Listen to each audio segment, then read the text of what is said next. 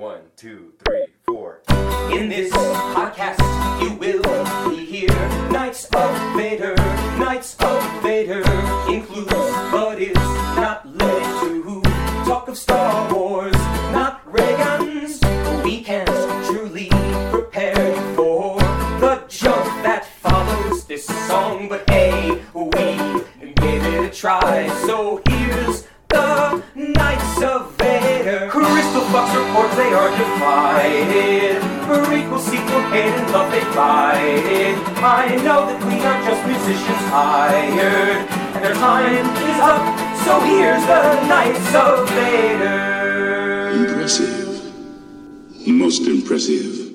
A big thank you to An Inferiority Complex providing our theme song. It is July 15th, 2022. My name is Zach Weber, and no, we are not talking about the final episode of Kenobi, but we are talking about something infinitely more important. And I am joined by the Porteous with the Mortius, Chris. Hey, happy to be here to talk about some very interesting goings on in the much appreciated across the world and all of our listening audience Hasbro action figure collecting world. I have to say, I imagine if we started like talking more about like Funko Pop Star Wars stuff or or some other contemporary fad brand that people would maybe care a little bit more. I feel like Hasbro is like the old man's brand right now when it comes to Star Wars collecting. It's funny you say that. I was I was thinking about that before we started and you know, a, a lot of the sentiment around uh, for those of you paying attention to the the Star Wars figure collecting zeitgeist at the moment, you know, there's a lot of talk about the notion of Hasbro getting rid of clear plastic packaging and putting figures in closed boxes so you won't be able to see them before you buy them. And a lot of people are like this is the beginning of the end. This is crazy. It's uh, this is not okay. And uh and I was thinking about it and I was like there's only in the last 45 years there's only been 10 years where there weren't three and three quarters Star Wars figures. And they weren't the most recent, anywhere near the most recent 10 years at this point. So I don't think it's going anywhere. It's been profitable that long. I the thing about it is that but we also look at the stewardship of the Star Wars brand. And this has also become the million dollar question. I don't it's it's it's not even a contemporary Lucasfilm thing. I think it's who is making decisions over Star Wars merchandise, and this has been a question I've been asking now for over a decade, eh, or approximately a decade. Is is it Lucasfilm making these decisions, or is it Disney Consumer Products, which is a oh god one of the seven like branches that report directly to Bob Chapek.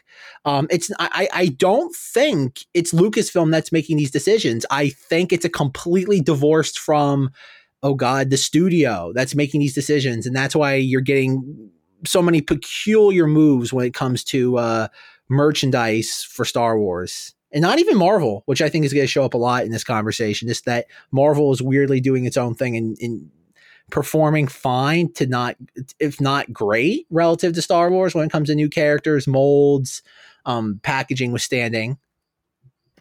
Yeah, yeah. Well, it, it does make you wonder. Like the obvious comparison would be, would be the HasLab projects, and uh, the, but but the thing is, like the Star Wars ones, especially the Razor Crest, did really well, and it's it is it does make you wonder why they felt the need to like experiment with a role play item.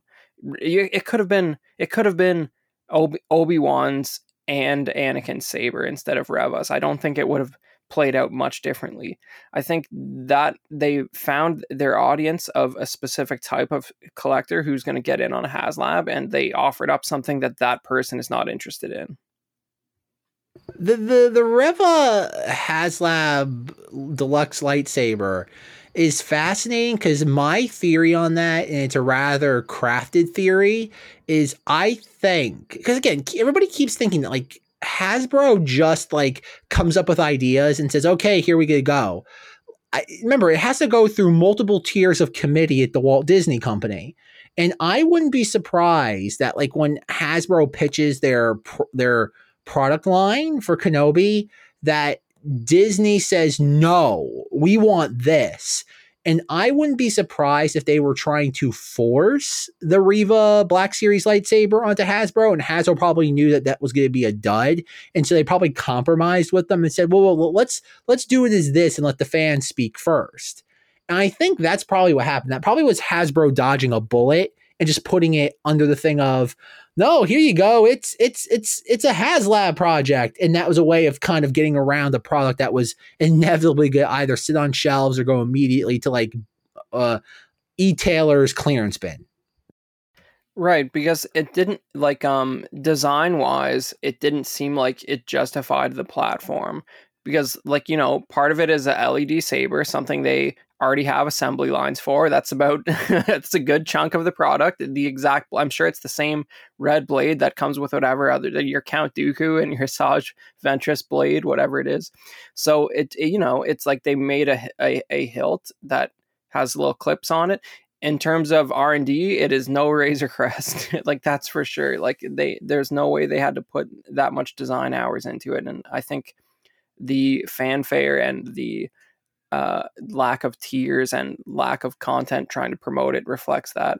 And and you must be right that it's some sort of uh, and as we speak, of course, this failed to fund like last week, and it, I think it got to fourteen hundred out of five thousand or something like that. And you know, God bless all those people who thought they wanted to pay for that. But um, uh, yeah, but you know, it's like we all knew when the moment we saw it, the moment the campaign started, that it wasn't going to make it. Like I don't, I don't think anyone believed that it would. So I'm pretty sure Hasbro can figure that out. You would hope. That's where I don't blame them because I think they, I, I as time goes on, and we and we've talked about this a lot over the last year or so, is like even today, like the the biggest piece of toy news was Hasbro finally unveiled that they're going to do the Andrew Garfield, Tobey Maguire, and whatever his name is, Tom Holland, like Spider-Man trio from No Way Home. Chris being one of the six people on the face of this earth that hasn't seen that film. Um, I saw it. I saw it. Oh, you did?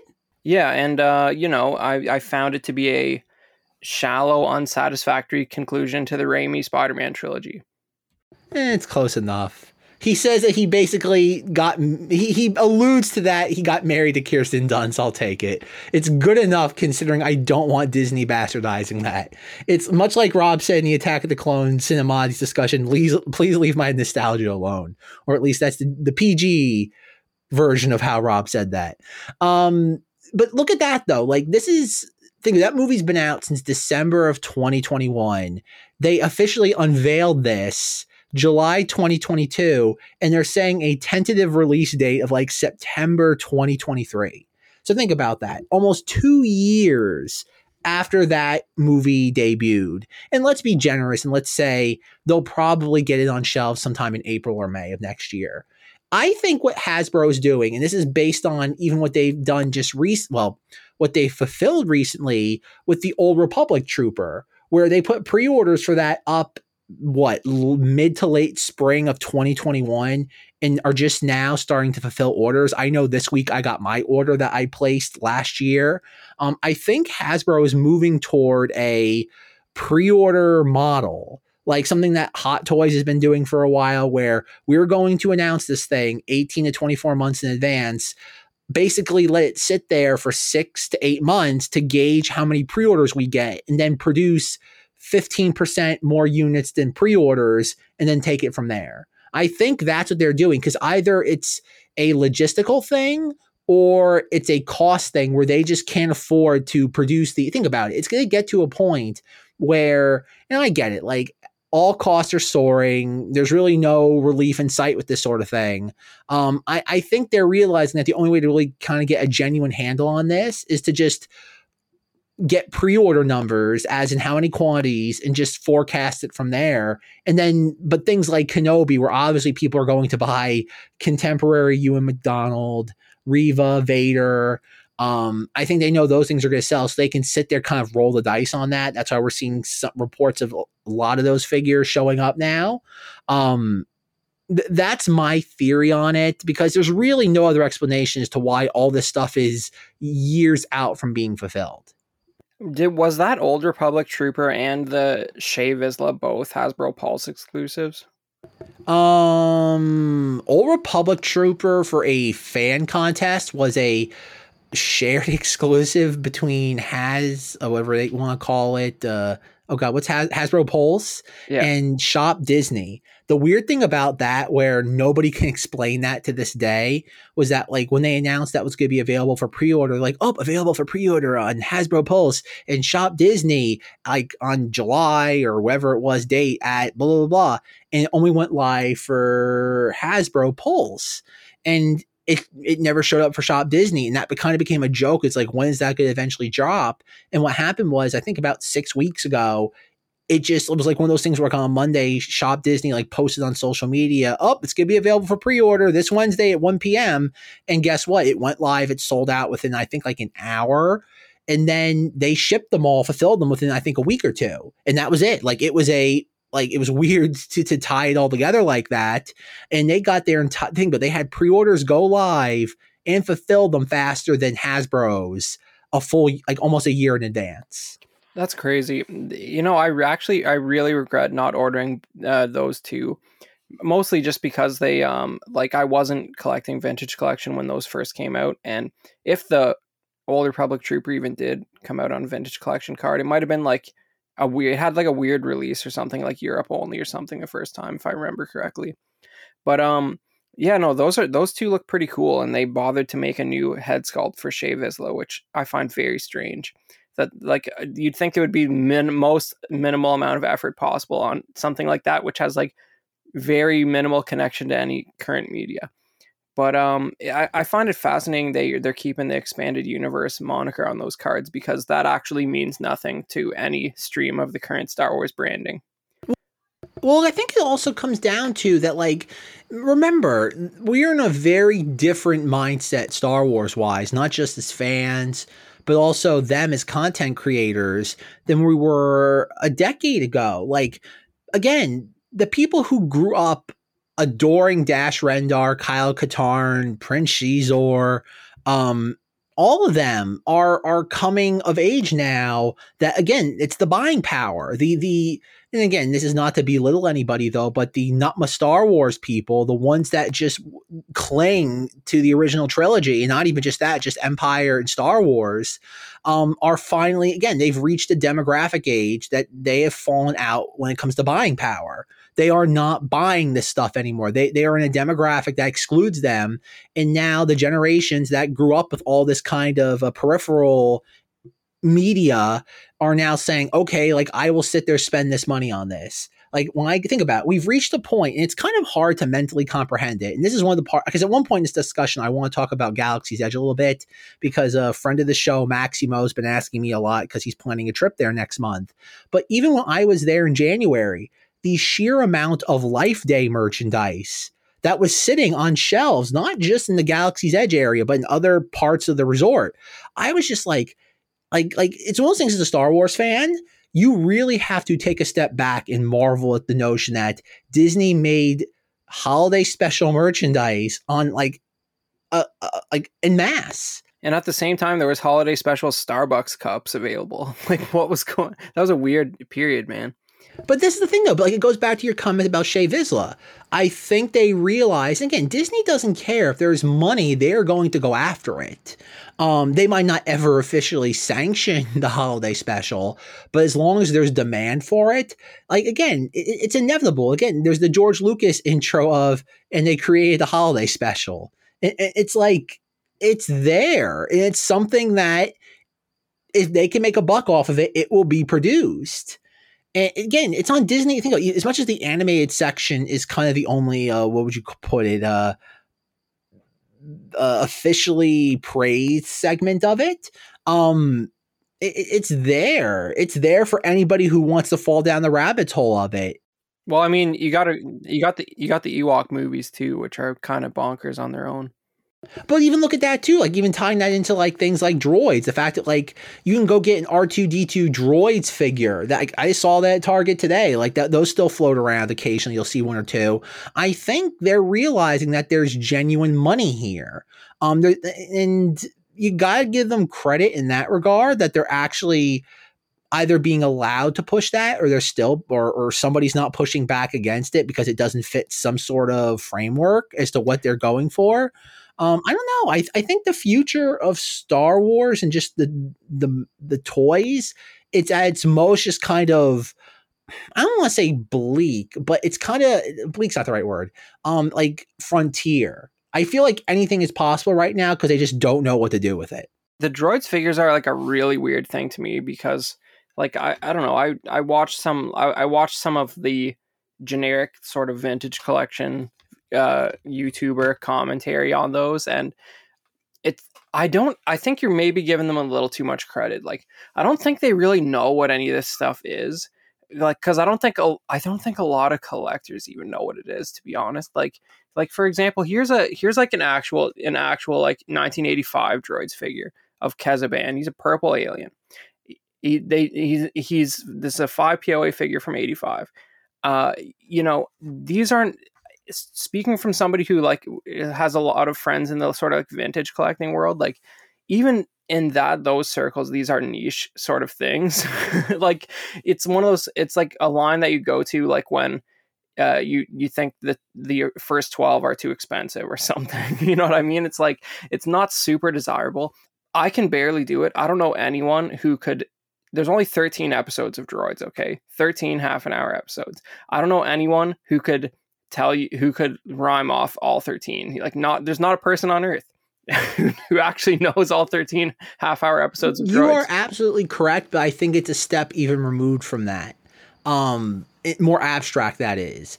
I think what they're going for is that people see that packaging combined with that logo and subconsciously quasi subliminally they're like childhood childhood. Remember, remember for what was it a year ago? They made the uh, they, they did repackaged figures of what was it, Luke, Han, and Greedo in the Power of the Force two packaging.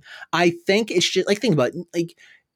Power of the Force 2 is not a line that people look fondly upon. Like in retrospect, like it's it's one of those things where it's a nostalgia thing. It's like seeing like you were saying, seeing Star Wars toys on a shelf for the first time in a decade. It got people excited. So if you see that packaging, you go, "Ooh, it, it's it's almost like an impulse buy. it's when they do like the weird retro packaging for Coca Cola and Pepsi at certain times of the year. it's it's no more, no less. I think they're tapping into some form of consumer behavior science more than. And just the fact that it's it's niche and it tickles our funny bone is just like an added bonus for us. And as long as the check clears for them, they're going to continue to do it. You you must be right about that to some degree because like I, I just I'm just not that I'm just not the person they're they're gunning for somehow even though I spend a lot of money on this stuff. Like I bought none of that Power of the Force 2 like Black Series stuff just did not do, do it for me. We could move into a little bit just because the reason I wanted to record tonight is because I I did post this uh I'm I, like you know we still have Toys R Us here in Canada and I happened upon the uh, deluxe vintage collection Boba Fett out of Toys R Us. And if you guys follow us on Instagram, you might have saw like at first I posted the two boxes of it inside the store, and then maybe an hour later I posted that I bought it, opened it up very promptly, and found that it was it had been swapped not for a lower grade 5 POA Boba Fett like they would have done if they had any class, but instead some sort of weird uh, like Kinder Surprise toys or something. There was like a little a little army guy and a bicycle in it or something, and and uh, you know uh, I posted that on the Instagram and it's been getting a lot of traction. Uh, it, it, got shared by a few uh, a few larger accounts. some thousands of people have had a look at it, and uh, it is fulfilling the fear that a lot of people had about these boxed figures without the clear packaging. I had some very interesting interactions with a lot of the sort of community sort of trendsetters in the, sort of Hasbro Star Wars collecting uh, fan base. And um, for a lot of them, it really, you know, like I was saying, it really fulfilled their fears of what could happen here. Maybe no one else has posted anything like this so far, but I, this was like whoever did this, he got the same person. I'm guessing got two in one store and returned them both and uh, he must have done it like the day these got put out because I've never seen these before in store. I don't know. I don't know if you have, Zach. No, I haven't. Uh, oh God, I, I, honestly couldn't tell you the last time I found a new Star Wars product sitting on a shelf. Um. Oh God, it's been slim pickings. I would say the last new Star Wars Hasbro anything was maybe I want to say a month ago, and it was uh, Ponda Baba and um, Leia in the I think it's part of the same Black Series wave where she's wearing the um the throne room dress. Um that was the last thing I, I have seen that's new. I, I have been going I have a couple UPCs from like Instagram posts of the TVC vintage collection Kenobi, Reva, and Vader. And I keep trying to scan those, and and, and the Target scanner tells me uh, pre-sale not available. Um, and, and no, you, I, I I even I think I mentioned it a couple weeks ago. Even the thing of trying to find the Black Series Boba Fett from the Book of Boba Fett, and I couldn't. That that was one where the guy had it hidden in the back somewhere. Um, no, it, it's funny because when Chris Chris shared this with me, I'm like, okay, this is going to be a, a Instagram or Twitter post or whatever social media post that's going to get some traction. And the thing about this, and like again, I'm really curious as to what Chris's conversations are with uh, the high profile trendsetters of Star Wars uh, toys. Um, but this is one of those things where it's I don't find any new Hasbro stuff on shelves often. And when I do, everything they've like I've said a lot lately is not interesting to me. I got the Book of Boba Fett Boba Fett figure and I was really excited about that. I got from I got lucky with Amazon and when I got it, I was kind of shocked at how just for like a $32 figure how bland it is like even like it has no soft goods like it is like the like i was telling chris i sat there uh bought a thing of uh, super glue and i was super gluing everything in the house today. And I, I it's been driving me nuts. Like i had to super glue his jetpack to him because like it will not stay in for the life of him. Like it just will not. Um and, and, and it's just for a 30 something dollar figure i was so excited for this. Because again think about it like it, it's something that we didn't really get any merchandise of. The first piece of book of boba fett merchandise i found was a dollar tree like reusable tote bag. And, and it's sad to say that the dollar tree has the jump on this merchandise wise um but no it's I have not seen any of these in the wild. Um, based on what you're telling me, I'm kind like if I ever do find one, I will just inherently buy it like without even thinking about it, just because I want to see what sort of like novelties inside. It's be equivalent of like buying like a pack of trading cards or um anything. I just want to see like I, if it's not a completely different thing, I will be disappointed. And at the very least, I expect some horrible, horrible like paint application where like I've seen what a giant like yellow like racing stripe down the middle of Boba Fett. Um, like I want some dud. Like I want something that I can go back into the store and start yelling at people. Like I I want it like a a dud. Nice. Well, yeah, I don't. I think. Uh, I mean, I. I don't know. So, like, I, the main the main page that sort of picked this up and shared it was Galactic Figures. I think that is formerly known as Jedi Business. The guy who runs it is his name's Chris. He's, you know, he's a, a fellow member of the Chris Army. He's a good dude. I've had a lot of interactions with him over the last few years, and um, he's, you know, he's sort of um, he calls out Hasbro for like reissues and lack of newness but he's generally doesn't get too hyperbolic about this sort of thing and and that remained to be the status quo.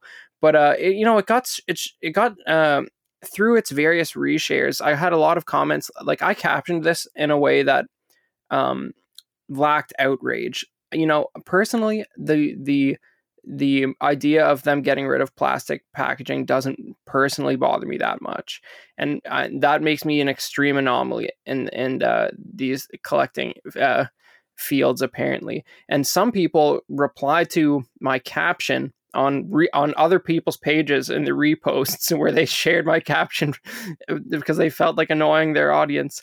And uh, so they shared my caption they're saying you know i'm not really ideolog i get i'm not ideologically against the removal of the plastic packaging. It's just it's unfortunate that stuff like this happens. Maybe it's going to be online only for this sort of thing. Since you can't look at the paint apps anyway you might as well order it online. And, and then some people sort of replied to me like uh, you should be ideologically against the the the removal of plastic packaging, and here's why it's the worst thing ever that's happened to this hobby. And like, I just I just can't uh, take on that crusade with that level of passion because I'm not worried that like figure collecting is going to go away like I, I i i feel the need to remind people that there's something like four thousand three and three quarter Star Wars figures. Like it's it's crazy, and a lot of the coolest ones already came out, and you probably don't have them, and you can probably get them for a pretty reasonable price. And I don't think it'd be the worst thing in the world if they put the vintage collection on ice for a little while, because I don't think the quality of the figures will drop off if they present it a different way. I don't know how you feel about that, Zach. Um, a lot to kind of unpack there. Um, I, it's weird because I understand where you're coming from, but I don't. I, I get it as a as a notion being like like kind of not indifferent, but just kind of like this isn't a hill that I want to die on. I I in in theory probably side more with the people being like, what's the point of any of this? Um, and I and the problem too is that it reminds me of a lot, and obviously you live in the Great North where I live, uh, in in the oh god, personal hell of New York. I'm your five hour drive away, but yeah. Exactly, exactly. But it might as well. Well, again, for New York versus Canada, not that much different. But like New York versus other parts of this country, might as well be like oceans apart. Um, it, re- it reminded me of a couple of years ago. New York was like, we're going to ban all plastic shopping bags because blah, blah, blah, insert socio political reason here. And my thing was like, as somebody who years ago did a lot of like, oh God, buying and selling on eBay, that was free, like shipping, like packing materials and just even practical things around the house. Like it was very rare to ever just throw a plastic bag out because I got tired of looking at it. There was always a reason as to why I could use it. And it really only got thrown out if it had like, oh God, a dozen plus holes in it. And everyone's just like, oh no, we have to think about the environment. And I'm like, if you understand why plastic shopping bags existed, it's because people got mad because we were cutting down too many trees and we were wasting paper for paper bags. And then now, as a culture, we are just completely shifted away from plastic shopping bags to paper bags. And I'm just like, this this is what we did 40 years ago as a culture, and we're just doing the opposite now because it fell out of favor. I mean, theoretically, the paper bags are for are like the dunce cap. Eh, like you basically forgot your reusable bags at home if you have a paper bag. Well, y- yes, but it's the notion of they're readily. It's something that's readily available. Because like even think about it, like it's what I don't know about you, Chris, but in, in New York it's five cents per bag. So like even if you're doing a large grocery like shopping visit, like you're using it most what eight. So that's forty cents. Like what are you gonna do with forty cents? Like you, you sit there like it, it's the point is that are you are you saying that forty cents is insufficient to dissuade you from relying on the convenience of those bags? Oh, I, no, I don't use it on principle. Like if I forget like a reusable bag, I legit just carry it out of the store. I'm like, I'll die on this hill. Like no, I'm that person. I'm difficult in real life. You don't want to deal with me. You, what you're doing is you're provide your behavior is the exact reason um, I don't know if it's literally why they're doing this, but theoretically, it's the reason why they're doing this because it there this this tax on bags has actually curbed your behavior, Zach. Oh, I know. And when the and what happened was in the two plus years, like between announcing it and being enacted, I stockpiled as many plastic bags as I could. Like, and, and like at this point now, I should just light them on fire to spite everybody. Um, but the point being is, the plastic bag thing is like, oh, we're doing this to like again the grocery stores agreed to think about it. The only reason why this became law, or if I don't even know, maybe it could have been executive action, I forget which one it was, is that like the grocery chains and retail stores didn't push back. Like think about it. Walmart is Walmart is a behemoth in more ways than one. All it would take is Walmart saying no, and everybody would come to a screeching halt with this. The thing is, is that the reason why this the this I promise everybody it's going to tie into Star Wars nonsense. The reason why the plastic bags disappeared in certain portions of the country here or there is because you know how much money retailers lost on those plastic bags? They were exorbitantly expensive, and there was nothing really. Eh, how retail works is it looks at it as you either make the organization money or you lose the organization money. It's the reason why people you'll have a cashier make more money than somebody who deals with hundreds of pounds in the back of the store hauling stuff. And so it came down to just the retailers didn't want to spend the money on it and it was a good way to cut cut cost. And that's what I think this whole Hasbro thing with the bubbleless window is coming down to. Is I don't think it has anything to do about like socio-cultural uh, environmental reasons. I think Hasbro probably has a spreadsheet somewhere where they can take and do the plasticless packaging and it's probably going to save them some percentage on cost.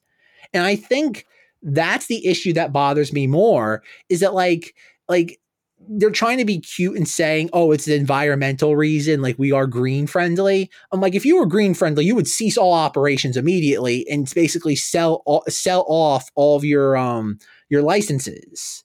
Like, if you really believe that, Okay, so like I completely agree, but I think it can. I think the core motivation is profit driven, and it has a marketing angle of the green aspect for those who care about it. It can be both.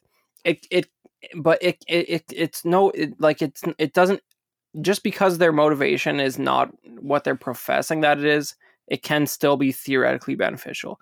I, I, I but I, I don't mean I'm not sure that like I'm not sure that we have enough data to even say that it is like like I, I don't know you you're on the wrong podcast if you want to hear the actual should we preface this with with with uh, allegedly? Like, should we go back and just put allegedly before this? but like I, I've heard some people some people who seem to have credentials claim that it take requires more energy to produce a paper grocery bag than a plastic one but I that's the biggest allegedly you can possibly put on that and theoretically they're using less paper bags the point the point is really what I'm getting to is uh, it's okay if they put the vintage collection on ice. Uh, I don't mind. You're still going to get good figures. And by the way, you can still collect this stuff because you might not have all 300 or so vintage collection figures that have been released.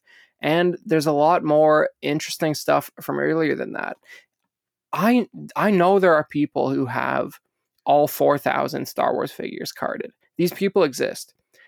There's like five of them like you are never going to get there so it's not going to end end the uh the it's not going to end the the the uh the hit you guys get from buying a f- new figure that you didn't have before you'll always be able to find something that you don't have that's affordable and these things come in waves like maybe the vintage collection comes back with plastic bubbles as a specialty item or a HasLab 10 pack or something a few years down the road. It's not the end of the world you're, there's still stuff that you haven't got for your collection that you can find in the meantime.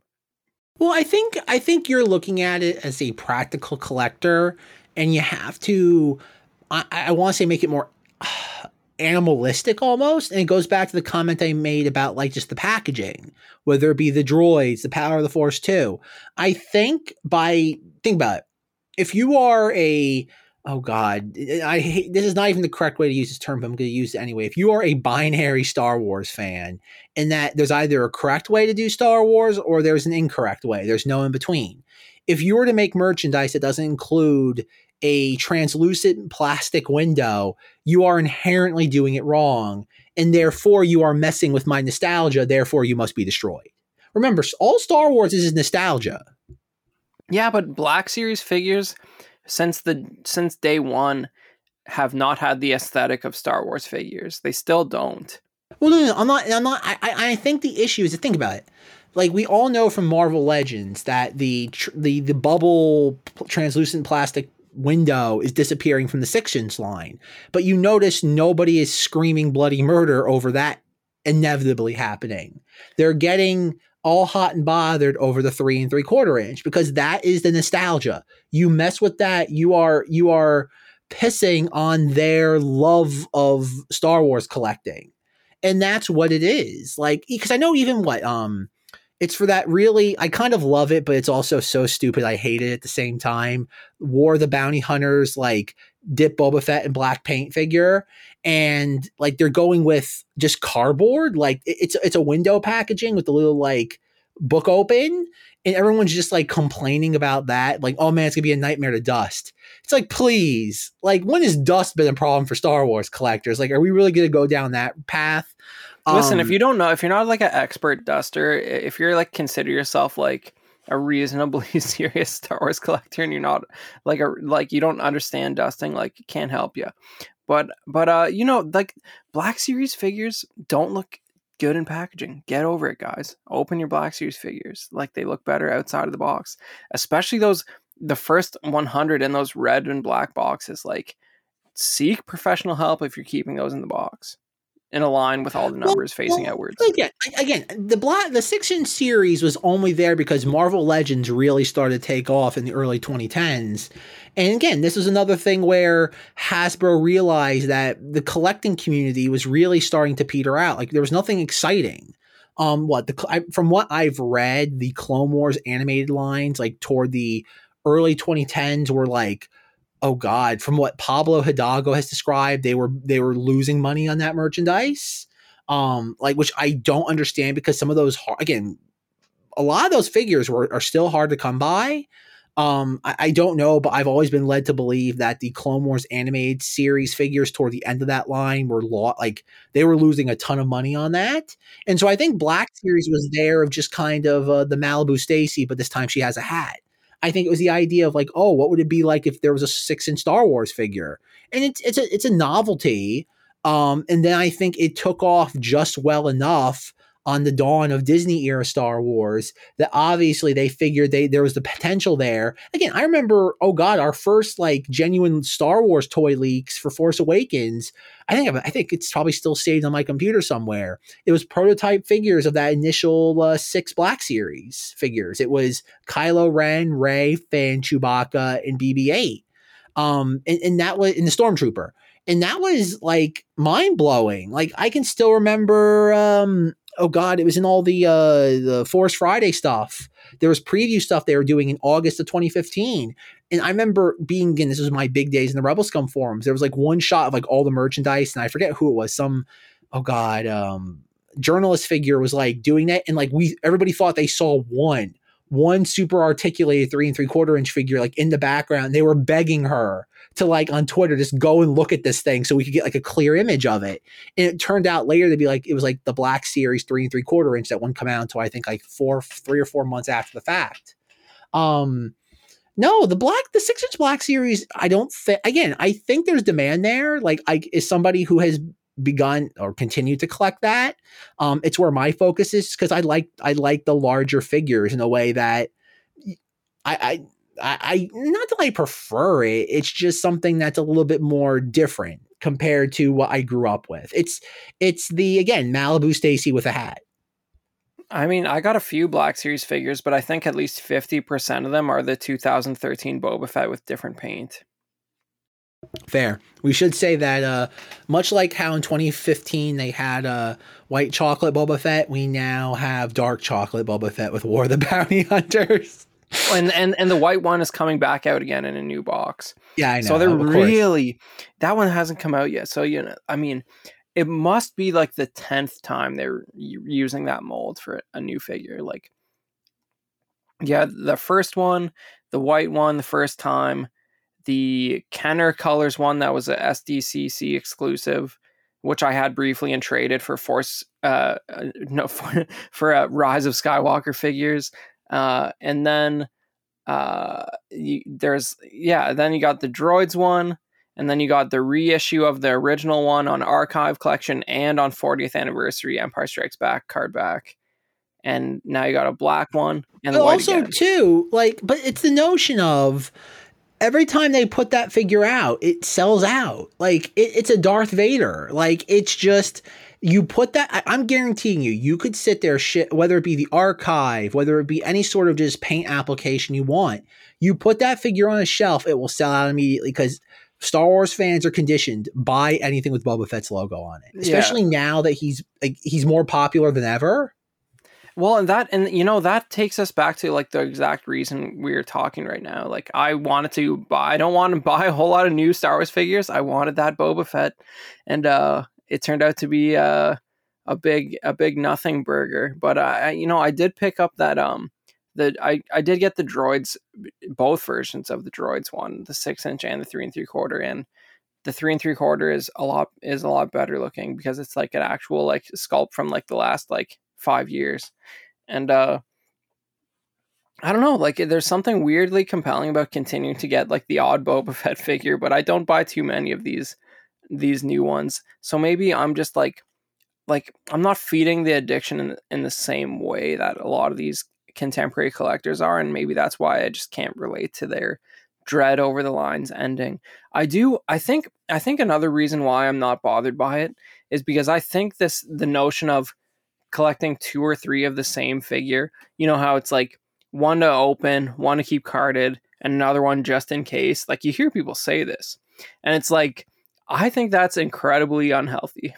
like as somebody who has an entire room of Star Wars figures, I think that's a little much. And I think that if, if you're if if it, like for example, if I were to buy if if I had gotten away with purchasing this new book of Boba Fett in a box, I would I couldn't tell you how uncompelled I would be to have two. And for with some vintage collection figures, I do have two because I wanted one to open and one carded because it looks it like I I hear you guys, it looks great carded.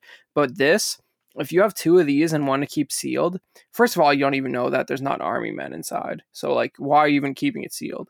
And secondly, you can't see the figure, so it's like if you just cut the tape nicely and you have your loose figure, I feel like you're done with one example. That's complete.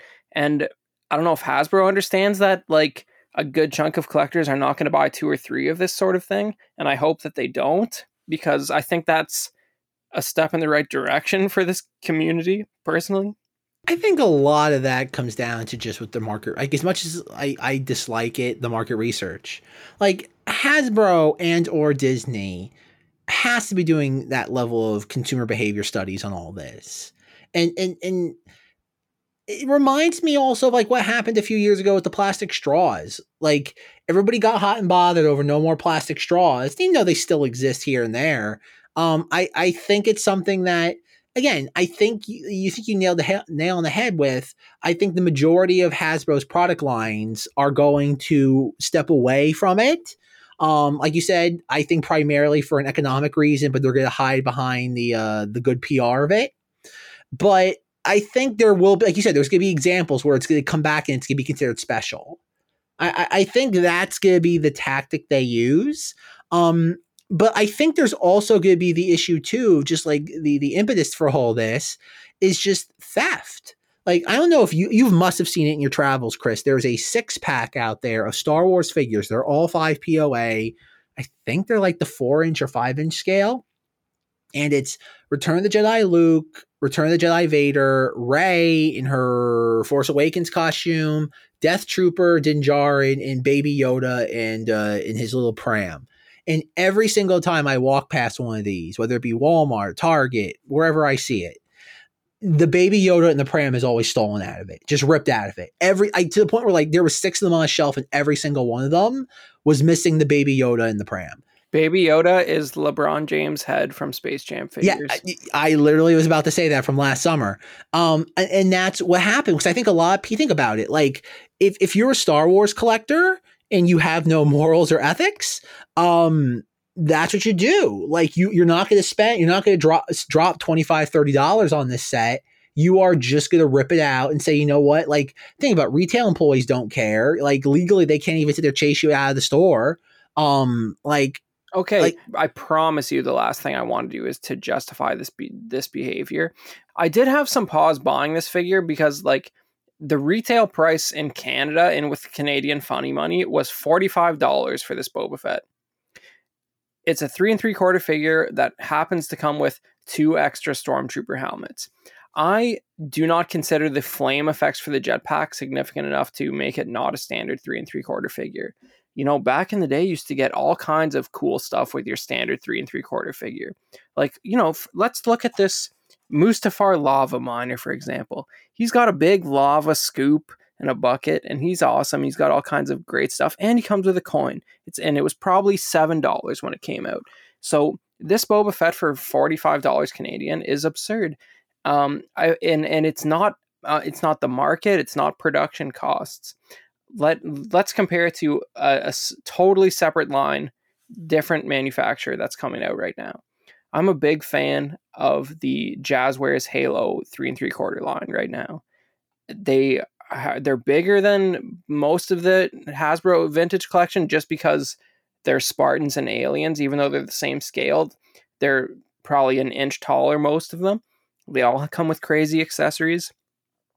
Here they're uh, like eleven ninety nine or something, and they're like just as articulated as vintage collection. Why is this Boba Fett $45? It's crazy, and I think it pushes some people over the edge. And when they can get away with it, they're going to try it. Um, but that's only really a problem in the retail setting, which I'm sure Hasbro wouldn't be upset if that sort of rolled off a little bit, anyways. Like like I said, I'm buying this at Toys R Us, which is not even an option for most of our American listeners, and they'll probably never see this figure at retail ever, anyways. Well, I absolutely uh, yes, because th- this is the thing. Like, it's funny. Like, I have my own comparison uh, where Chris has the Halo figures. I look at the McFarlane DC figures, and you look at these figures. Like, like I bought the entire set of uh, Zack Snyder's Justice League, and they were twenty dollars each. And I know even today I saw links for stuff. I know the Dwayne the Rock Johnson Black Adam figure is twenty dollars. And you look at it, it comes with a stand, comes with all this stuff, and it's like, oh god, I think it's like an eight inch scale figure, give or take, and it's twenty dollars. And Hasbro's out there charging thirty dollars for a three and three quarter inch figure without any plastic, nothing like that. And but this is the thing, and this is one thing I've always brought up a lot. This again goes back to even to the Rebel Scum forum days where I would post this and I'd be told uh, I boinked your mother. Um, and this is why I want to ask Chris because I'll actually get a legitimate answer. Is that Disney wants to be known as a luxury brand? Would you be surprised if they are deliberately inflating cost of everything? And I'm not just saying just Star Wars. Like look at anything Disney does. Like not like whether it could be any other toy line. Do an Amazon search, Google search, whatever. Would you be surprised if they are intentionally inflating the cost of merchandise across the board? Even look at the uh, Marvel Legends figures. Like those are $25 a piece now. Um, there's no reason why a six inch Christian Bale Gorr the God Butcher figure is $25, where you can get a Dwayne The Rock Johnson figure with a much better likeness, more plastic, more accessories for $5 less. Like it has to be Disney's just putting its like, to a degree they're putting their finger on the scale to try to elevate themselves artificially as more prestige just based on their branding. Do you think that could be the case? Yeah, I mean, wasn't it sort of relatively well publicized when Hasbro had to like renew their deal for the Star Wars license. There's only a year or two ago, I think. Like we don't know the inside mechanics of that, of course. I it, it could be that they're it could be that they're paying more for the license since then. It could be that they're they Disney takes the attitude that like this is the license why action figures exist, so here's what it costs. Like I don't know. Um it, like it's just it's just be, it's just beyond the scale of the market as you're saying. You're talking about like the like seven inch scale like mcfarlane stuff. That's one thing but like you know i'm comparing it to a brand new it's not a, a brand new three and three quarter line that's only existed for a year and it's like triple. And it and the figures are not really better. So it, it's int- it's just it's interesting um and the vintage collection and the black series are probably like one third reused parts like whether it's a direct re-release or like a repaint of some kind. So like there's not it's not a whole lot of newness in it. Uh it, it, but you know it could be something to do with their renewed deal. It's just it at the end of the day it doesn't reflect the market value of comparable products.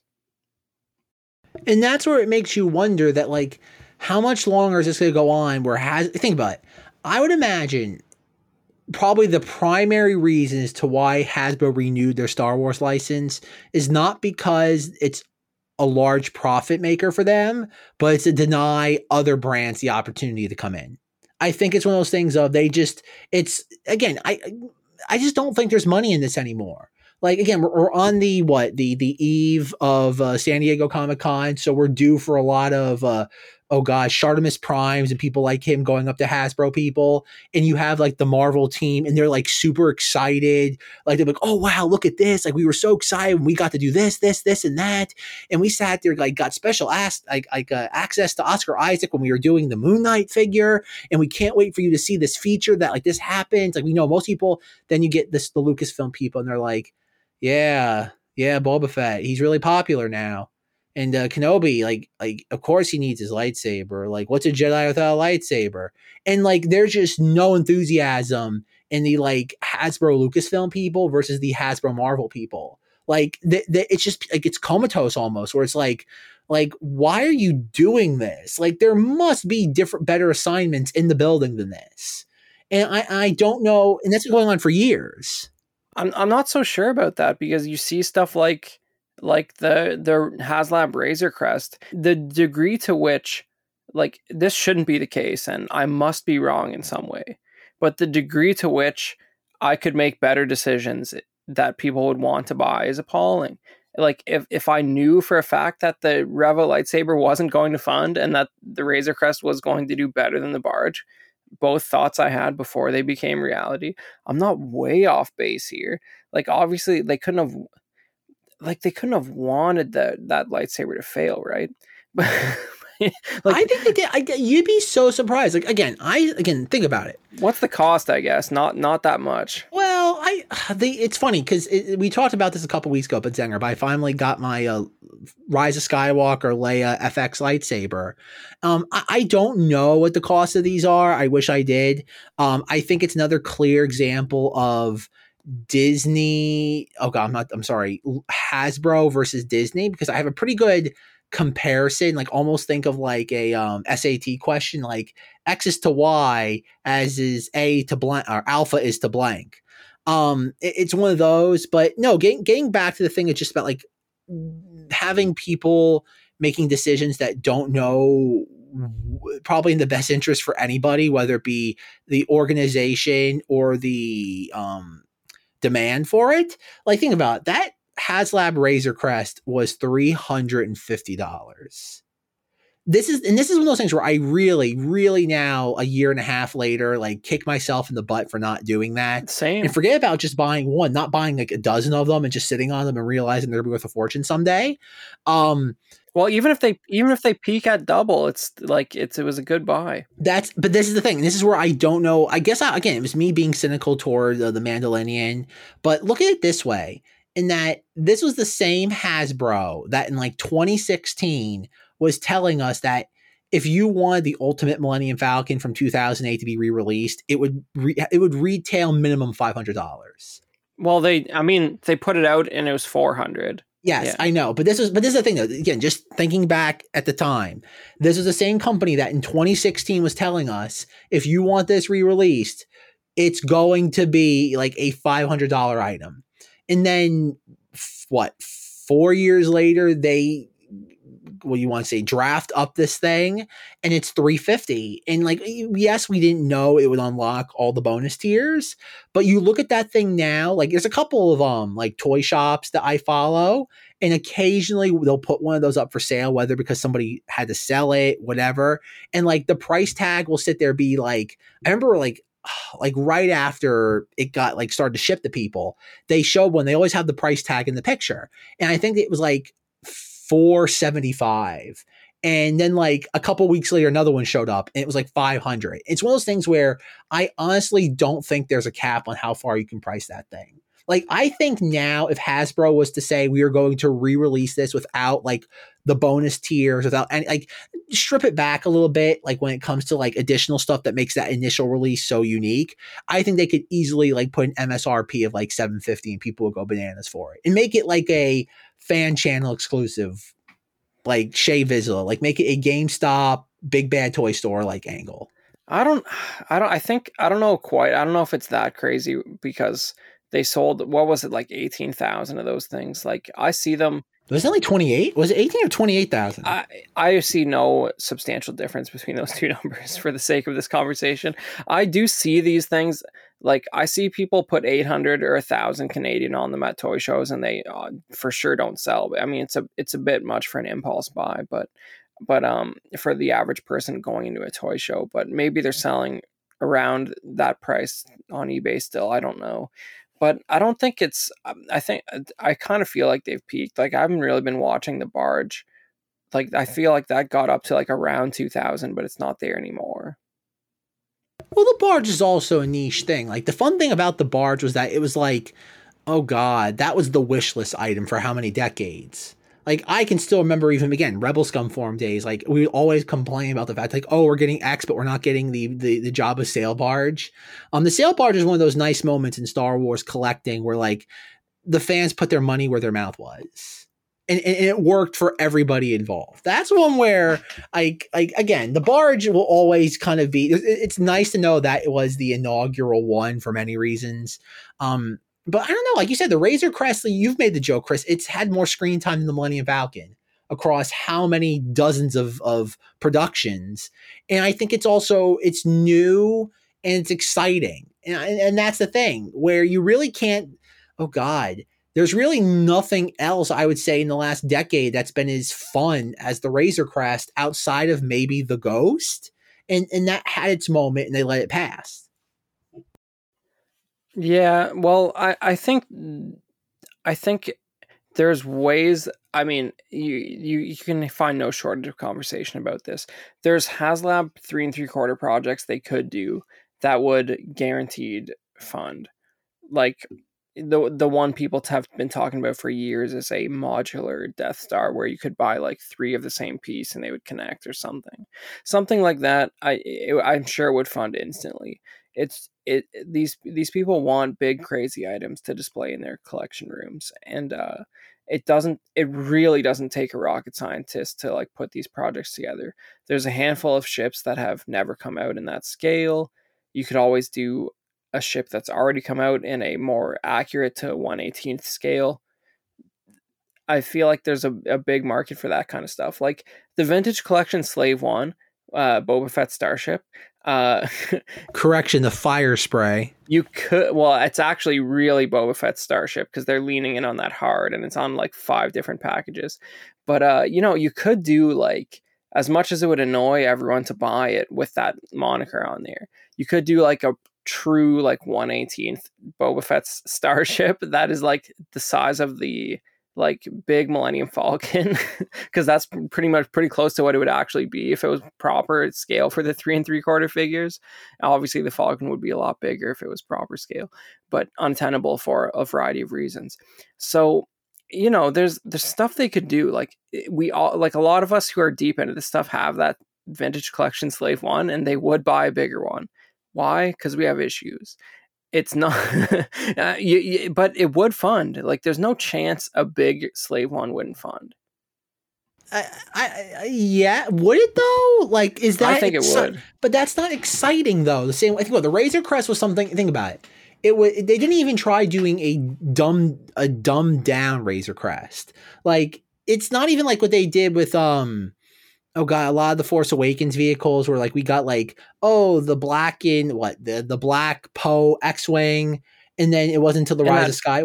Skywalker, yeah. we got the uh, the the vintage collection candy corn color one. Like that's the thing. The Razor Crest was think about it for such a popular Star Wars thing that across all levels of the fandom everybody enjoyed.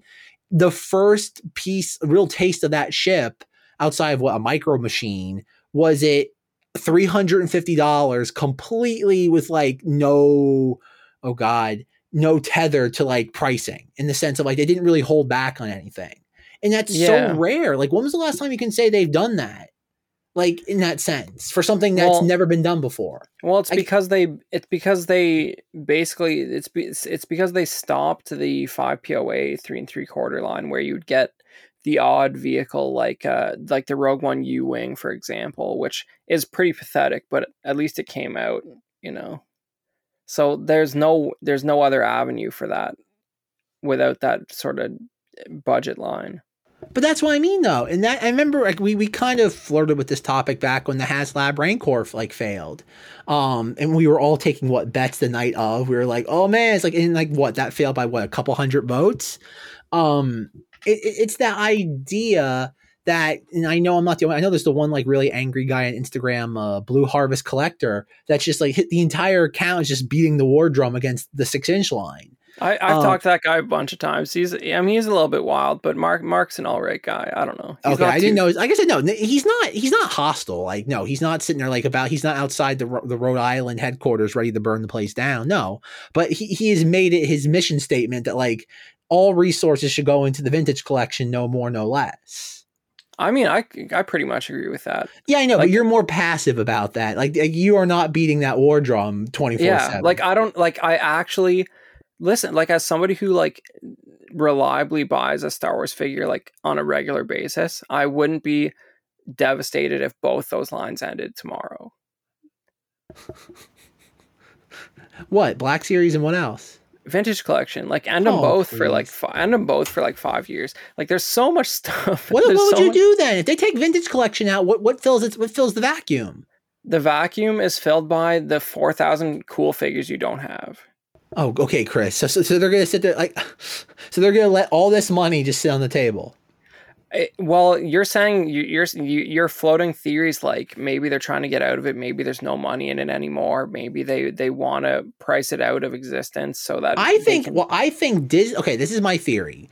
Um, me being the theme park person I am, in combination of me being a Stockholm syndrome Marvel fan, that back in 2014 I wanted a Star Lord helmet so badly that I remember like I think it had to be 2015 or 2016. It could have been even more recent. I don't remember.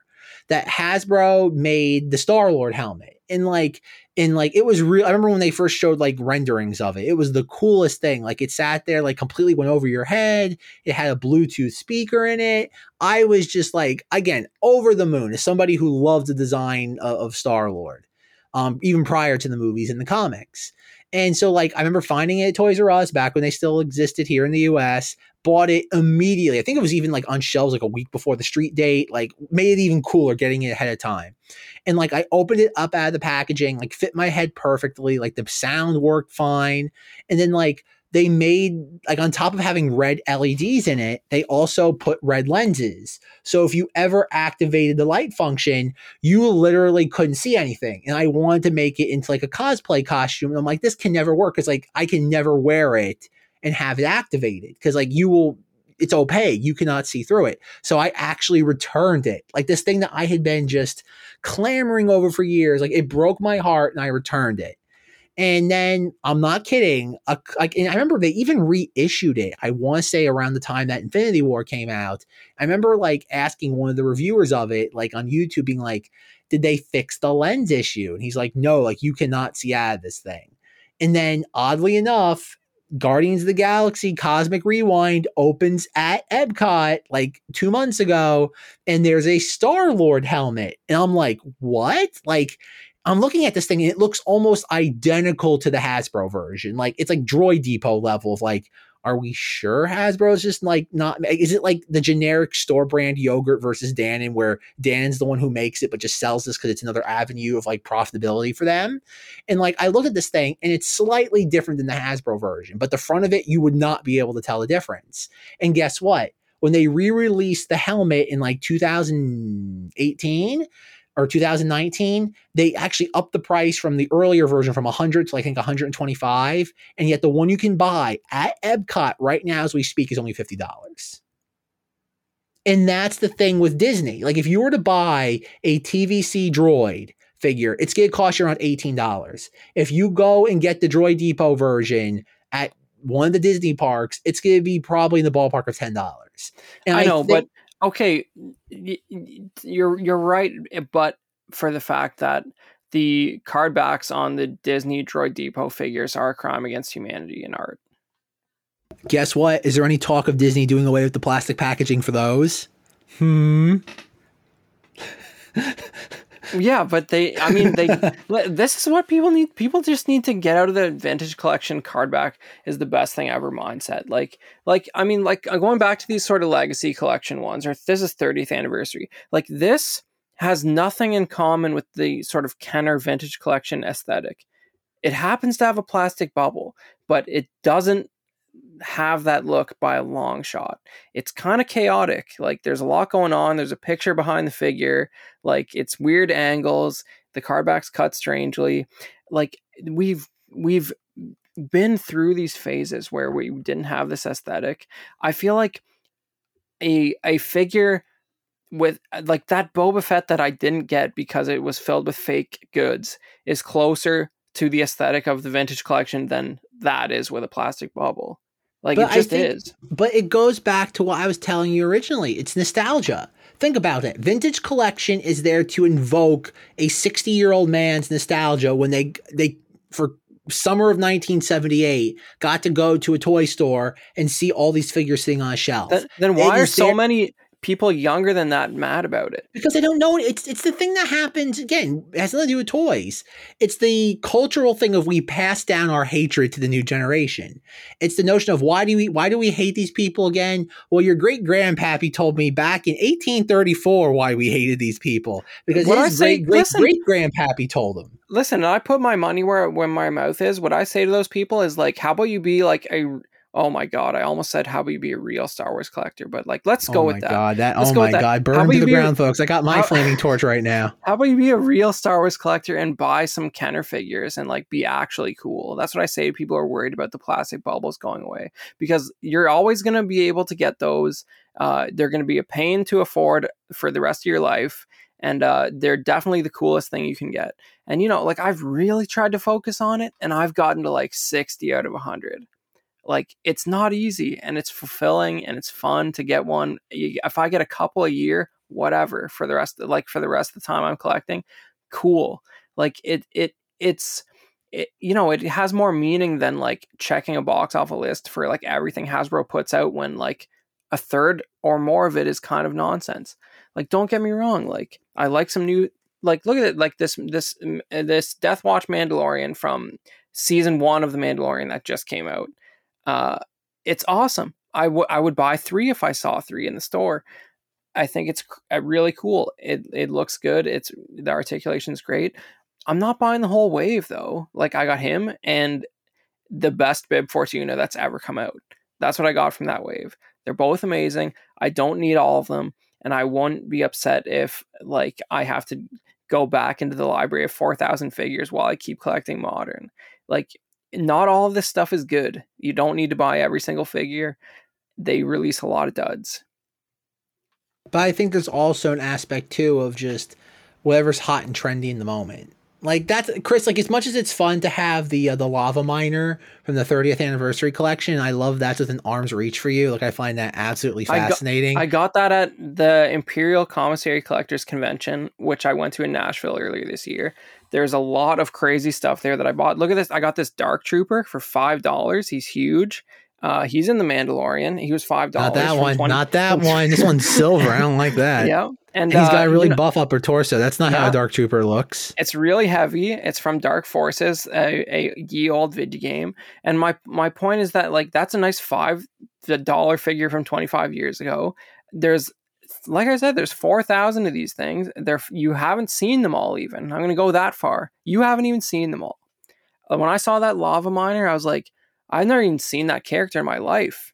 And he's in episode three, and he looks amazing. He looks like the engineer from Prometheus. He's got a lava bucket. See, but Uh, this is, I'm but this is the nice this is a nice little juxtaposition between Chris and I. Is I realized like, like any good Star Wars fan, I had to have a carded figure within in- within arm's reach, and of course, guess what I pull out the the Ahsoka Tano from season seven of the Clone Wars. And this is a figure that I never found at retail, even though it was it was available, and I had to eventually resort to GameStop.com. But this is the thing, though, and I and I don't know what Hasbro, Disney, whoever's end game is for this, because think about it, this is a figure that I will never, I would, I never saw it on store shelves, and based on Instagram, Twitter, Facebook, it was something that was available. You could find it in brick and mortar locations. Yet, guess what? I was forced to go online, and we all know nobody at these distribution centers, sans Zenger, is going through Star Wars toys. And I don't know if that's the the end game for all this. Is it that Star Wars collecting becomes essentially mail order? Is that something that they want to do with the new stuff? Is that anything that's desirable or contemporary or fresh is something that has to be glorified mail order? I think that for a lot of these people, and I can relate to it because like I buy very little of this the current stuff online. Like it sort of takes the fun out of it. Uh, like it's like it's like as primitive as it is to like check like three stores in a row to like try and find something there's something mildly fun about it especially when you succeed and you know you get a similar level of enjoyment from collecting stuff that is not currently at retail, which I'm continuing to harp on. like like the fun of that is is not going to go away. So like I, I'm not worried about it. If if there's money in this thing, it'll have a cycle and it will come back. Well, okay, I, I absolutely agree with you. I 100% love the visceral thrill of hunting for Star Wars stuff. And again, I do want to definitely touch upon my uh, v- visit to the uh, Stormville flea market because Chris was kind of anticipating that for his August trip to New York. But again, this goes back, okay, probably the uh, another good example, probably the last time this will ever happen for the foreseeable future. The Black Series uh, Clone Wars wave, where you had Obi Wan, Anakin, Pilot Hawk, and I think it was what uh, Echo. Echo, yeah. Um, like I, Rachel and I drove around. If anybody knows their their upstate New York, we literally drove from Poughkeepsie all the way down to the Palisades, just tracking these because Walmart has a pretty decent, not Walmart, Target has a pretty accurate inventory system. And I literally got the last Obi Wan. There was one guy in front of the the toy section, and he was eyeballing a bunch of them, figuring out which ones to buy. And I and oh, I snagged the last Obi Wan. He's like, "Oh, that like I'm now." I'm, he's like, "That's the last one." And it's like, sucks to suck, dude. You shouldn't have waffled. Always pick up the toy and go to like the cleaning aisle and decide which ones you want to buy from there. Never just let them sit on the pegs. Pick up what you want and go to a different aisle. Um, and, and that's the thing. Like, no, I and the idea of literally driving and probably spending, well, that's back when gas was still relatively cheap. Um, that's fun. Like that was a great memory. Literally driving up and down the the the New York Thruway, just stopping at every single Target, tracking the inventory for these things. Um, but it, it's and again, and to give a nice little uh, again compare contrast. Again, after that, I never saw those figures again. I never saw those Clone War figures at retail. Um, I think they pretty much stayed out of stock after that. I have no idea what the aftermarket prices on them are. But here's another good example. Here is everybody's favorite Mandalorian, Koska Reeves. This is another figure that I've never found at retail. She was a Target pre-order that I put in like nine months in advance. One day I got the email saying, "Oh, your order is shipped." Came to the house. Nope, no problems. Like never opened her up. Like one day I'll open her up and put her next to uh, the never aging uh, Bo Katan. And what happens is that like this is a figure that never hit retail for me. Yet every single week, either from Big Bad Toy Store or Dorkside Toys, I get an email saying clearance uh, Koska Reeves like nine ninety nine.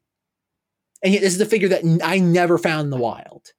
I'm really feeling my Canada privilege right now because I've seen all these things at retail numerous times.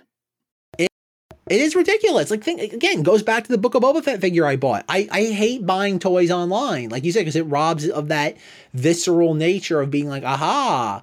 Um, and and it was very deflating for for many many reasons. I would imagine if I found much like how I was tracking that Book of Boba Fett figure, if I actually stumbled upon it in the wild, I imagine my appreciation of it would have at least doubled. Versus how I feel now, where I just I'm mad at the fact that the backpack does or his jetpack doesn't stay on.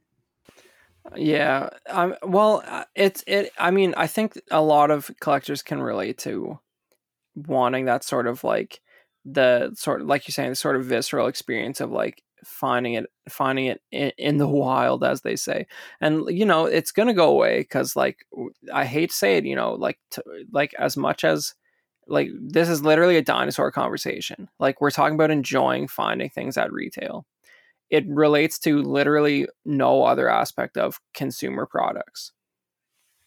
It's well, everyone else is over it. I know, I don't, but again, but I think, but again, this goes back and answers your question as to why people are upset with this. These are the handful of people that still believe in going around to these things. Again, like let's let's reverse time. Let's think of me tracking down the Clone Wars figures. If those were all boxed and didn't have window packaging, like even with the I remember that day where I tracked all these down. Like the Anakin was the most available. And I remember comparing a couple, even though I had bought one at the, the my nearest Poughkeepsie uh, Target. I remember every single store I went to after that had at least one Anakin, and I always compared the paint apps. And if I couldn't do that now, like I would just, I, I think there would be that notion too. And we haven't even talked about that. We kind of look more at the theft angle of it. Um, but Look about the paint application. So like let's let's take a hard like let's take the old Republic Trooper again. This is a figure that when it comes to re- online retail has sold out. Like if you haven't already purchased this figure or have it on pre-order through Shop Disney or Hasbro or uh, Hasbro Pulse, you're done. Like you are going down the eBay slash Facebook marketplace rabbit hole. And so let's say this figure did not come in the plastic bubble. If I were to buy this and I ordered only one or two, and both of them had the like you've seen it, Chris, the yellow racing stripe for that Book of Boba Fett, the deluxe figure. You know how angry I would be that like, oh well, jokes on you. Or what if like let's I'm not saying you, you should be buying Star Wars toys as a, a method of investing in things, but like if they're going to do this and they have to up their quality control and that's the thing too where it's like like the window packaging isn't just simply an aesthetic nostalgic thing. It's also a way for product control. And you're expecting me like you said whether it be almost $30 us or 45 canadian mcdonald dollars it's the notion of if you're going to charge that premium for whatever reason and you have to put that equivalency of qu- uh, quality control in there. And that's and, and, and that's where it's like you're going to chase a lot of people out of this fandom for that alone. Like there's gonna be a lot of people that are gonna be like, you know what, I don't care about like the plastic packaging. Like it had its time, it's over. But it's like I'm spending this money I for this thing that you're promising me. If you cannot fulfill that, then no. And, and Yeah, that's well, the thing. It's funny. It's like it's like Schrodinger's Boba Fett, right? Like, what if I had held on to that boxed figure sealed for years and then sold it to you, Zach? And then when you opened it up and, and saw the interior, if you didn't know me very well, you'd think that I was up to no good, and uh, that you know it's not ideal. Uh, and and you might suffer the I- same situation with a I have- factory ordered one. I have to ask, and this is the uh, the the lawyer in me.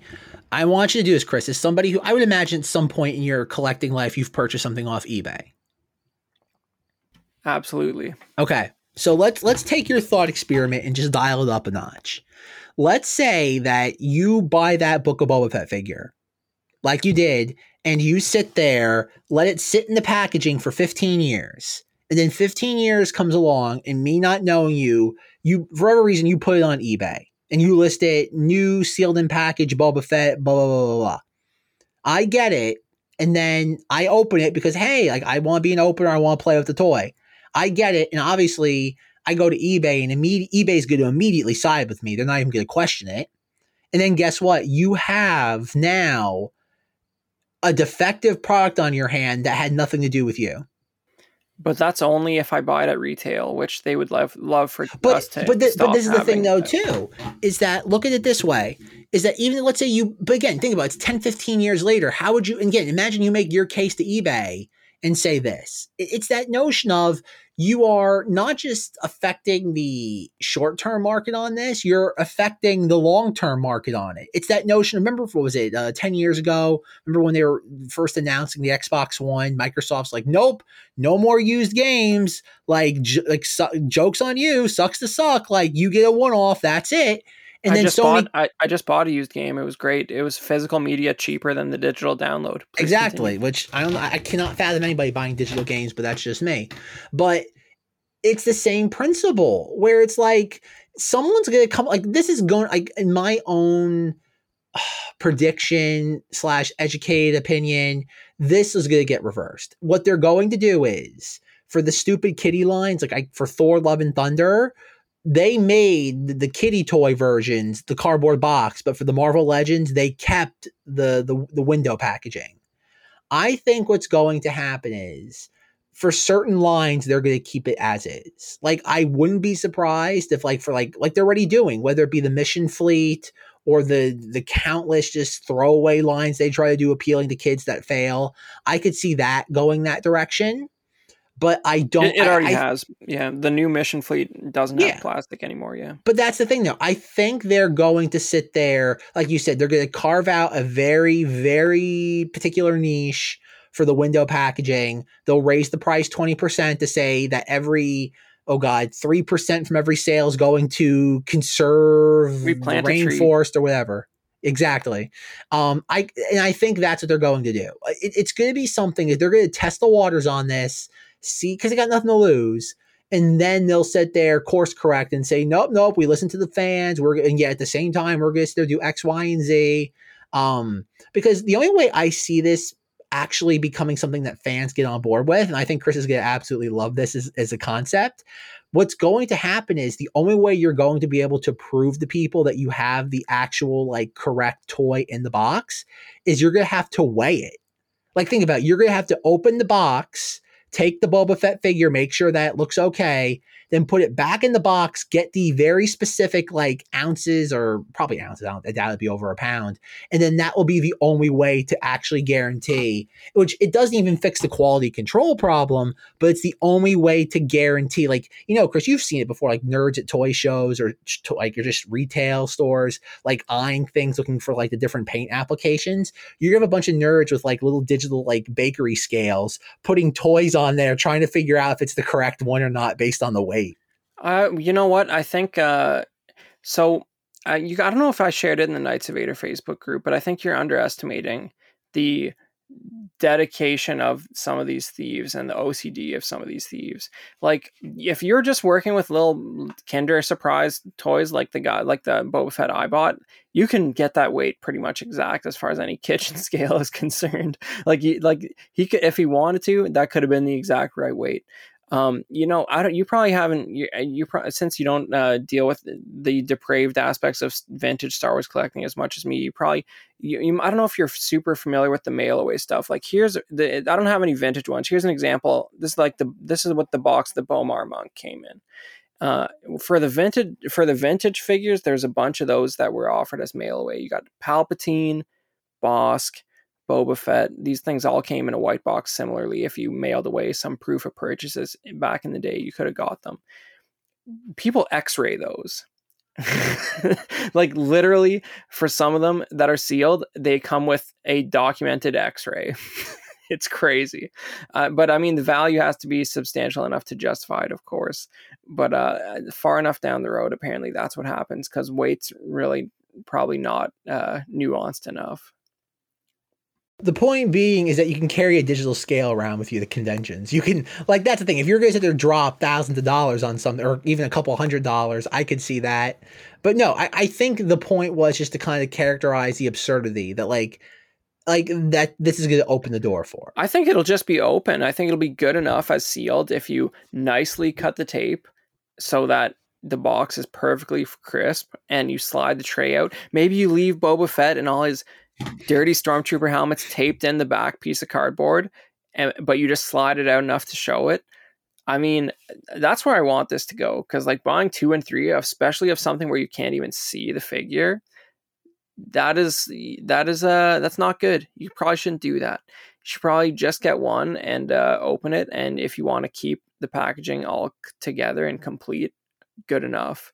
And and I mean, when I posted this, uh, the number of people who were saying, "Guess what I'm doing before I even leave the store, opening it from now on." It's like, well, well, yeah, like hundred percent. Like again, it's the equivalent of, uh, oh god, you buy like a, um, oh god, like a bathroom vanity. Like if you were just to do something like that, you always want to open it to make sure you don't get it home and realize there's like a giant dent inside of it or a giant, just like, no, like like hundred percent. Like if if like I'm trying to think like yes, this is not, but this is not something that everyone is comfortable with, of course. Like well, no, but I think, but again, it, it's also going to open the idea that like it, it's going to open a lot of theft. Um, it, it's it, like much like I said with like uh, Baby Yoda and the pram. Like it's gonna open the door for it. Like it it's inviting problems. Like you you have an insane amount of figure swapping to begin with happening in general. And then on top of that, you're just making it easier for everything to go wrong, whether it be theft, quality control, um, like it's bonkers. Like even um, like I remember explaining to uh, Rachel, there was the uh, Nevarro Cantina, uh, Nevarro Cantina playset. We saw that, and it comes with like the TVC Death Trooper figure that's carded. And I'm like, I, I remember turning around to her kind of facetiously saying, I could literally open this now, take that figure out, and nobody would even know. No, nobody would even be able to figure it out. And I'm just like, and then oddly enough, I'm, I, I can't even make this up. That a couple weeks later, I was at a different Target and I was waiting in line to return something. And behind the counter, there was one of those play sets that was like in the return bin for toys. And I just, I literally kind of froze and I'm like, like, like, like I like part of me was tempted to ask them like can I please just see this for a moment and see if the tape had been ripped off. Like part of me was so tempted to just like look at it and be like like what is going on right now? And yet in just one more little toy anecdote and I think Chris will love this was this was in oh god I want to say March of 2020, I bought the Hasbro version of the Rey Reforged Skywalker saber, and because I wanted to do something with it, and I decided I was going to do something, and I'm like, eh, I don't have the time for this, and so I returned it, like new in box, never opened, and the return person actually tore the packaging opening open, like literally shredded it, and like said on the little like camera on my camera on the um the screen of the phone they're given she's like it's supposed to have this here. Where is that? And i turn around to them like in shock being like you literally just ripped this thing out of the packaging how would i know that and she's like well it needs to have this in order for return it i'm like please get a manager because i watched you literally shred this packaging like this is not on me I'm like, this is on you. You're the one that damaged this product, not me. And eventually they kind of just backed down just gave me my refund. But then even last summer, I bought the uh, Winnie the Pooh Lego set and the same thing happened. I returned it mint in package. The, like the sticker seal, like I didn't open it. Like I literally, it was one of those things where I bought it and I had a change of heart and returned it. And like the day later, and they really, sh- they shredded the packaging to open it. And I literally looked at them I'm like, the the it was the original manufacturer's tape. I'm like, and did you like what are you checking for by shredding the packaging? Like they didn't scan it, there wasn't a little manual, there wasn't anything. I'm like, how would you know that anything was missing right now based on how you shredded this box open? So I don't know. Like, as somebody who works for retail, but not like a what would you call it, home goods, general merchandise retailer, I can't say for certain. But like I where I work, like we sell high ticket items like leaf blowers and stuff like that that have like those like giant like batteries in them like someone will buy i'm not kidding a like $600 like battery powered leaf blower and they'll return it and say oh yeah the battery wasn't included. And the store will take back the item and give them a full refund. And i'll just be like why? I'm like i literally tried returning a $20 lightsaber and was given the third degree and yet, literally, somebody returned a $700 item claiming that the most expensive aspect of it was missing when they got it home and you gave them a full refund. So I, I, don't know what the retailer aspect of this is going to be, considering that, like, think about it. If people steal stuff, it's not going to be on Hasbro. It's going to be on Walmart and Target. In, in your case, Chris, Toys R Us. It's going to that they're going to eat these losses. Not saying it's a huge loss, but it's a loss nonetheless. And a thousand cuts eventually doesn't add up to anything good. But I, I don't know. I would love to know what the retailer side of this is going to be. In that, like, are they going to be like you? I think you one part you forgot to mention, and you captioned it in the Instagram post. What was it that the Target person said when you returned it? Oh, Toys R Us. Toys R Us. I, I'm taking their word for it, but I was talking to a Toys R Us manager. Let that sink in. Uh, Americans, um, and they and they, they, she said to me that when I was returning it, she said that uh, if enough of these get returned in this way, our system will flag it and we won't sell it anymore. I didn't pry her for more information. I don't know if that's accurate, but it's kind of like the way she described it, it could be too much trouble for them to sell something like this. If, like, because I mean, so uh, just re then and we can sort of cap it off with this but like just rewinding a little bit you can see it in the picture i posted on instagram there was two of these when I went in. The two of these box, the box of Boba Fett, and uh, they both had a little piece of black tape on the side of it. I'm I don't know. Somebody on one of the reposts was like, "Duh, didn't you know something was up when you saw that black tape?" If black tape is a marker of a return to Toys R Us, it's it's news to me. But maybe maybe it is. I don't know. But um, they both had the same tape on it. I'm guessing the same guy bought both and returned them and took both, which is pretty audacious because when I made my return, I had to um, sign, print, and sign my name on the receipt that they took back from me. When I picked it up, I was going to the checkout. One of the staff members who was at the customer service desk, it's for a second, it was like he was trying to flag me. He's like, he knew something was up with it. Like, I'll help you over here but then one of the regular cashiers like was waving me over. So it's like he already knew that those shouldn't have even been stocked. Like he already knew they were returns and highly suspect. That was the vibe I got. And the and and uh, when I went to return it, the manager was like, why, why don't you go get another one? And I'm like, yeah, I don't know if I want to. It's probably the same deal. And she's like, we can check it right here. And I went back to get the other one and it was gone in the like two minutes since since I bought it. So either that other staff member pulled it knowing that it was messed up, or somebody else bought it in that two seconds. So I wouldn't be surprised if stuff like that ends up being too much trouble for them. I don't really believe her that they would go to the effort of saying don't order this anymore because it seems like no retailer actually gets that granular with anything. And everything Toys R Us gets are pretty much the Target exclusives. I will say that I'm well. I'm again working for a retailer and also knowing how like the back end operations work. Um, what what she probably because this is what happens to us if they get too many returns for something, and it usually again has to be a a like a, probably a substantial amount. I would say probably in the ballpark or probably like minimum twenty five plus in a short amount of time considering that what most stores get a case or two, and that's what four per case, give or take. Um, I, I I would be shocked. Like the store would have to get an insane amount in, and then get an insane amount of those back for it to even blip on their radar. So she's probably right in a factual sense. So like, yeah, if this is like, I'm just gonna use this because like it's something that they get a lot of in bulk. Um, this is like Pokemon cards. Just for a second, like think about it. you get those by good lord, how many 24 packs in a case? And yeah, so like if like 24 of those gets returned in the span of like a week or more, it would probably blip on their radar. Um, but something like this, no, it's gonna fall through the cracks because also too with a lot of retailers, the the the vendor gives them credit for things. So if they were to keep that and probably submit some form of paperwork to Hasbro, they probably could again, I don't know if it's directly to Hasbro or just whoever the distribution is, um, probably could get credit for that. So like if this if the chain it depends on how they buy how they buy and sell things um on the B2B level, but um it's possible. Like it is possible that it's one of those things where if it happens enough and especially if they piss Walmart off, I don't think Hasbro cares about anyone other than Walmart. Um if they really irk Walmart with these, um I could see that eventually happening.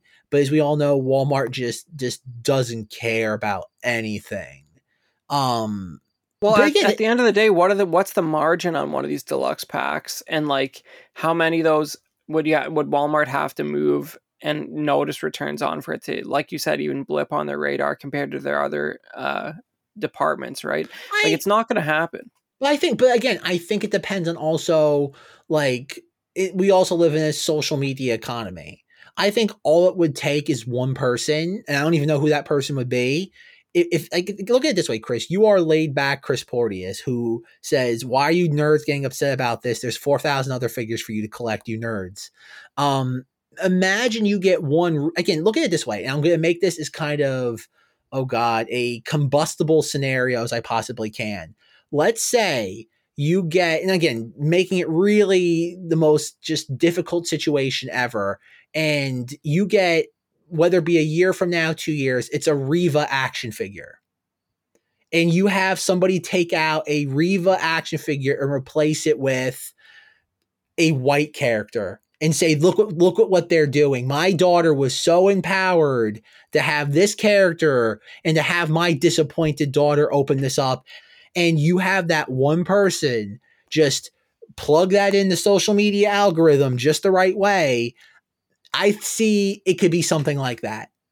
Like, uh, like I said, I could like uh, who, who was the guy who was sitting there, what putting Rose Tico figures and acetone, um, whoever that was. Like, I, could see that becoming something that gets like it's not even eh, not even intended that way. It's just because some jerk stealing a figure. I, I could see that being a catalyst as to how this gets reversed. There's literal examples of things similar to what you're describing that have made an impact, at least as far as certain characters are labeled on boxes and things like that. But um, I, what you're basically saying is like somebody with the right following, uh, getting irate about this would make a difference.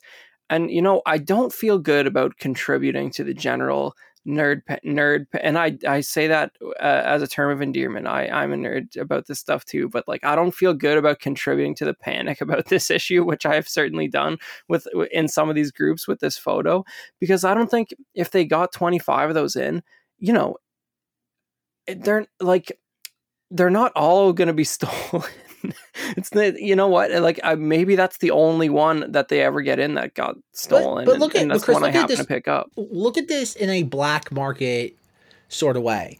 Let's say that your store got in 10 of those figures. Let just assume it that way. Let's let's say some and whether the guy took the figure like you made the I was gonna interrupt you, but like you made the comment about like when you return this thing, you had to sign a piece of paper.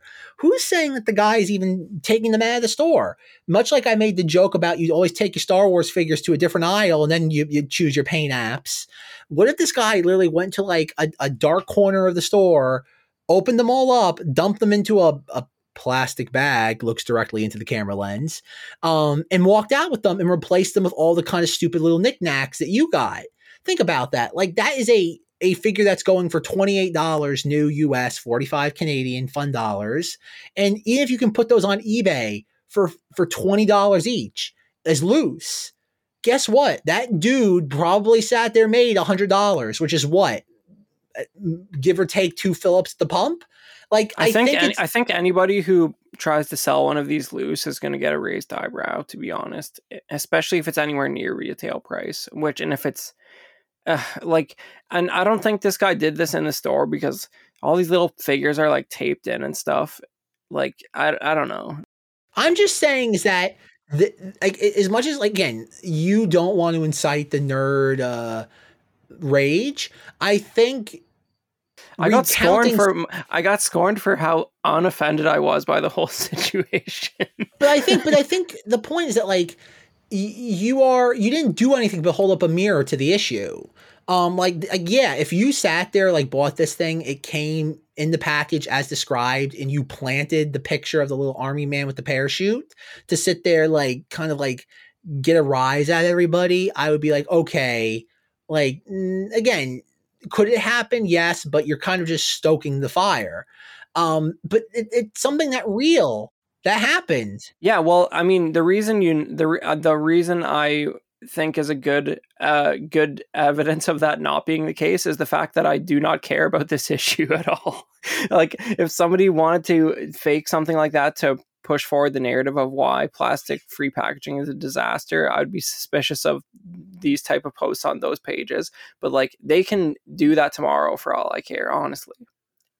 But again, I, I do think like again, this is a bad decision for Hasbro to be making across the board. I don't think there's any benefit to this, like true benefit outside of the PR win.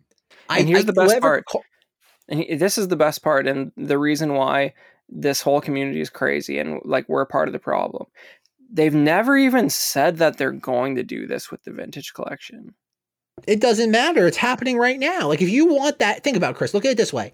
Like if I want a three and three quarter inch Boba Fett, this is the road I have to go down for better or worse. but i feel like there's a single like regular carded one already announced Is there? Is Uh, there? i mean You tell me. Yeah i mean wasn't there one with like slightly different pants or something like didn't that already Well, come yeah. out Well, yes. Like, like again, Malibu Stacy, but this time with a hat.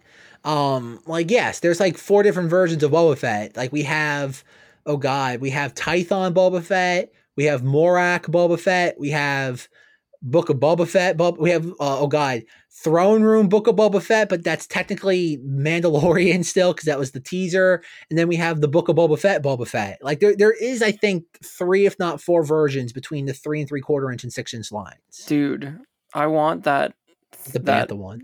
that vintage collection throne room so bad i should have i should have ordered that by now Oh, they finally That- took that down. did they I don't know. They were threatening that during uh, celebration. They, that was only going to be posted for like a couple more days. Maybe it's gone then. I don't have anywhere to put it. Like I will be getting those at one of those at some point, whether it's like three times the price on the secondary market or not. In my opinion, that's like one of the best things they put out in the last few years. I just want fat Bib Fortuna. That's all I want in life. I like that, but I would be setting it up with Jabba for sure. But you know, like that has no plastic packaging. Like I'm sorry to break it to you guys, you should not order it. But that's okay. But this is the same thing as the the HasLab Razor Crest. Like if you're will, that's a thing.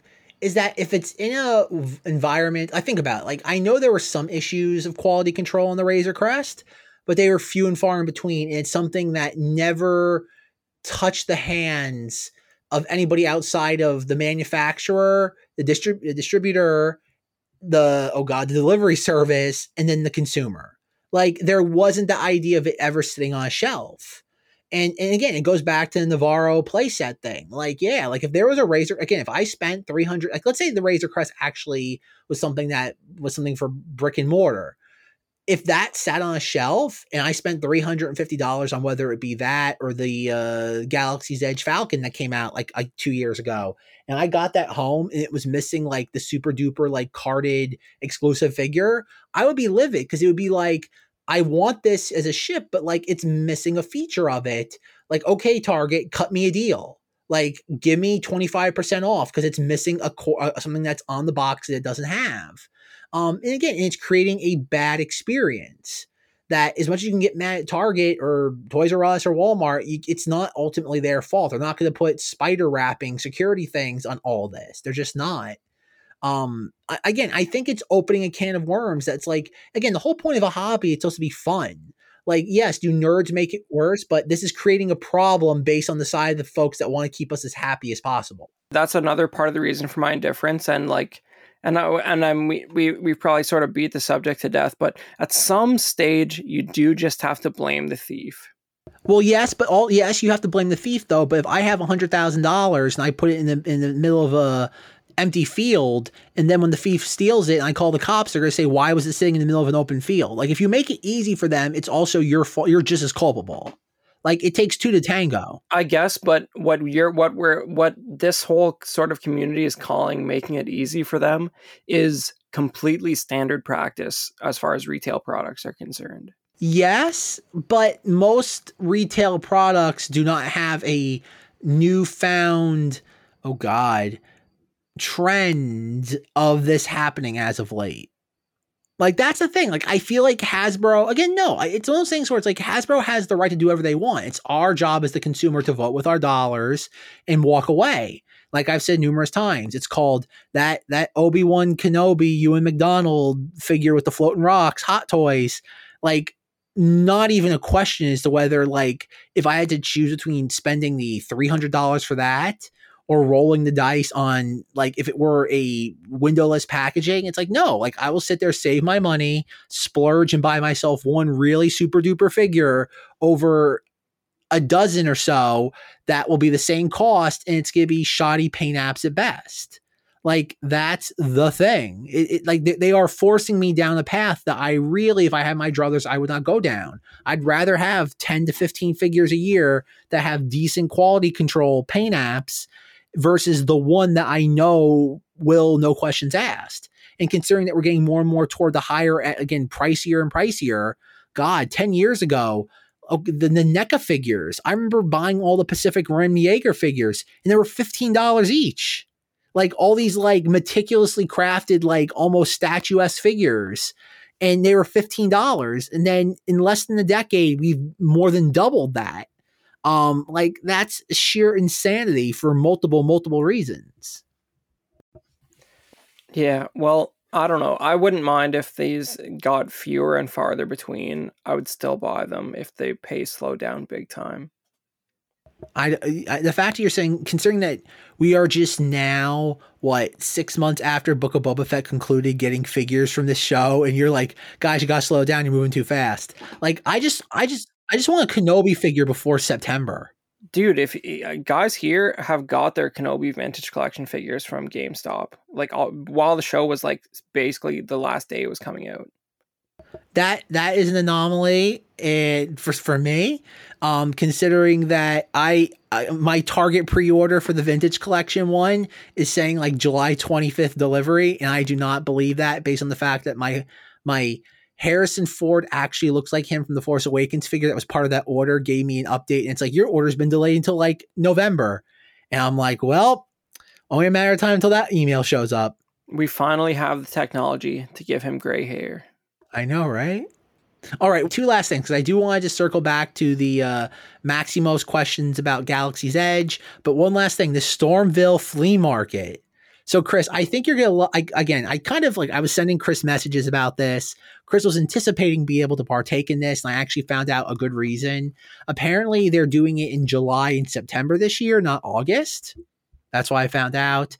And so, as I was walking around this thing, a there was hardly any toys and the reason I found out that there were hardly any vendors in general is because they were only doing it for one day this year, yet they versus like two days for the weekend, and they were charging like the full price for like a vendor spot. So like, oh, I heard a lot of the vendors just said, "What? Like, I'm gonna wait until September." Like I'm I'm not going to sit there come up for one day and pay the full price for a spot. Like it's not worth my time. Um, but the thing about is like as I walked around, I was kind of shocked at how little Star Wars merchandise there was. Like almost like again, I remember because my father used to take me to a lot of toy shows back like in the early, like late 90s, early 2000s because he had a lot of Lionel trains from like the 1940s. So like he was always parading those around. Um, and so I obviously as a kid that was just barely getting into Star Wars, like, oh God, so many, so many Power of the Force 2 like toys. And like even in the last 15 years or so, like it was inevitable that you would always find Star Wars stuff, whether it be yard sales, flea markets, Star Wars is an inevitability. Um, for the very little, even just Phantom Menace stuff, like Chris, I can imagine you can attest, Phantom Menace stuff at any of these things is never hard to find because people thought that was going to be their uh, investment for life. Absolutely. See, I, I even see the the Queen's Royal Starship locally a couple times a year in random places. It's crazy. I brought like I brought money with me because like I wanted to buy something because there's an Instagram account that I follow. I'm probably butchering the name, but I think it's called Star Wars Thrifting. And I got so jealous because she actually found an Attack of the Clones lunchbox, and I just like as Chris can tell you, I am like on like a trip trying to find any sort of this weird Attack of the Clones like era stuff because anybody know everybody knows that Lucas scaled back all the tie-ins for that after the deluge of the Phantom Menace. So that stuff is just a little more harder to come by. And so like I was so excited. It's like, okay, like I'm ready for this. And like just there was hardly any Star Wars stuff. Like there was a couple of bins that had figures in it, but like very, very minimal at best. But the thing I think Chris will find hilarious as the thing that was the most tempting, and it wasn't even for sale. Back in 2012, my mother had a yard sale and she sold a bunch of like my kitty bed sheets. And one of them was my Attack of the Clones bed sheets. And as I was walking around at this flea market the other day, somebody had the bed sheets, but they were being used as a tablecloth to put just egg crate upon egg crate of just random non stuff, like non Star Wars stuff on it. And like, I, I met some friends there and they're like, "Oh, anything catch your eye so far?" And I'm like, "Yes, but it's not for sale." And they looked at me like, "What would? Why wouldn't it be for sale?" I'm like, "They were using it as a tablecloth," and I'd feel really bad going up to them, being like, "Anyway, I can buy this off you." Like it would be so kind of just like out of the norm. Um, but kind of shocking that the most tempting thing was Star Wars bed sheets from 20 years ago. Other than that, the only other thing that really caught my eye was uh, somebody had some 2002 uh, 12 inch Sony Spider Man stuff, like Willem Dafoe, Tobey Maguire, um, Kirsten Dunst. Other than that, like really, like the toy stuff was like n- like very few and far in between Star Wars. Beyond that was non-existent and kind of shocking considering that you would think a flea market with toys that would be like a slam dunk. Well, I, I do remember going to this uh, Stormville Flea Market in 2019, at uh, the last time I was in your neck of the woods, and uh, I also didn't uh, I didn't find any uh, Star Wars stuff that time either. But I think it's sort of just an excuse for the for the for us nerds to get out and get some air and walk around a little bit. But but uh, I you know I did see a NECA Arnold from the Predator covered in mud that really tempted me, but I I didn't go with that. I think I ended up with a Black Sabbath and a Dio vinyl record, and that's about it. Oh god, but yeah, like I said, just it's weird like how Star Wars is not even like a collecting. Like I said, as Chris knows, I went to two toy shows earlier this summer, and even there too. Like, don't get me wrong, like Star Wars is there; it's a presence, but it it's not what it was 15 years ago. Even like it, it, it feels scaled down the way that people just like I said, I, I like Chris said, I think we're part of a dying breed right now. And I don't think like any sort of like dying species, I don't think the dodo knew it was on its way out. Um, but I think we are in that point, like when it comes to at the very least Hasbro, that this is this is a collector's niche that is going to shrink over time, more so than it currently has. I kind of agree, and I think that if it does and it hibernates for a little bit, it will come back better and more interesting. And those four thousand figures will always be there for you to find. So, uh, what did you uh, what did you want to say about uh, Galaxy's Edge, Zach? All right, so Maximo, friend of the show, friend of Cinemodities, um, has is planning a trip, and he is asking me all these sort of questions that, like, over a, a mess, a direct message, I don't think I could do them justice. Um, the big thing, Maximo, and I'm speaking directly to you. Anybody else who's planning a trip, feel free to listen. Um, first, you are going to Disneyland, I believe. Disneyland does do some things differently than Disney World, which is where I've been my entire life. Um, so I just want to preface it all with that.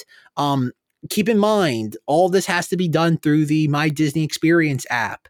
Um, even if you buy tickets from a third party, which I don't advise you do, um, buy every create an account through the app, a brand new account, and purchase your tickets through the app. You you won't again the discount anywhere else will be negligible at best, and it'll be worth it doing it directly through the app because you'll be saving uh, you'll be saving yourself the headache because everything will be streamlined. Once you buy your ticket, it doesn't matter. You have to make a park reservation for the day you'll be going to that park. So for the sake of argument, if you're going, if you intend to go to Disneyland on August 1st, buy your ticket first, then you have to make your reservation for that park versus California Adventure, for example.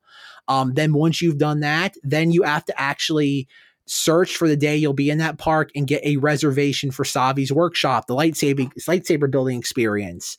Um, that's the part that's hard because those usually fill up anywhere from three to six months in advance. Sometimes spots remain open just depending on the time of year, but because it's summer, I I doubt it.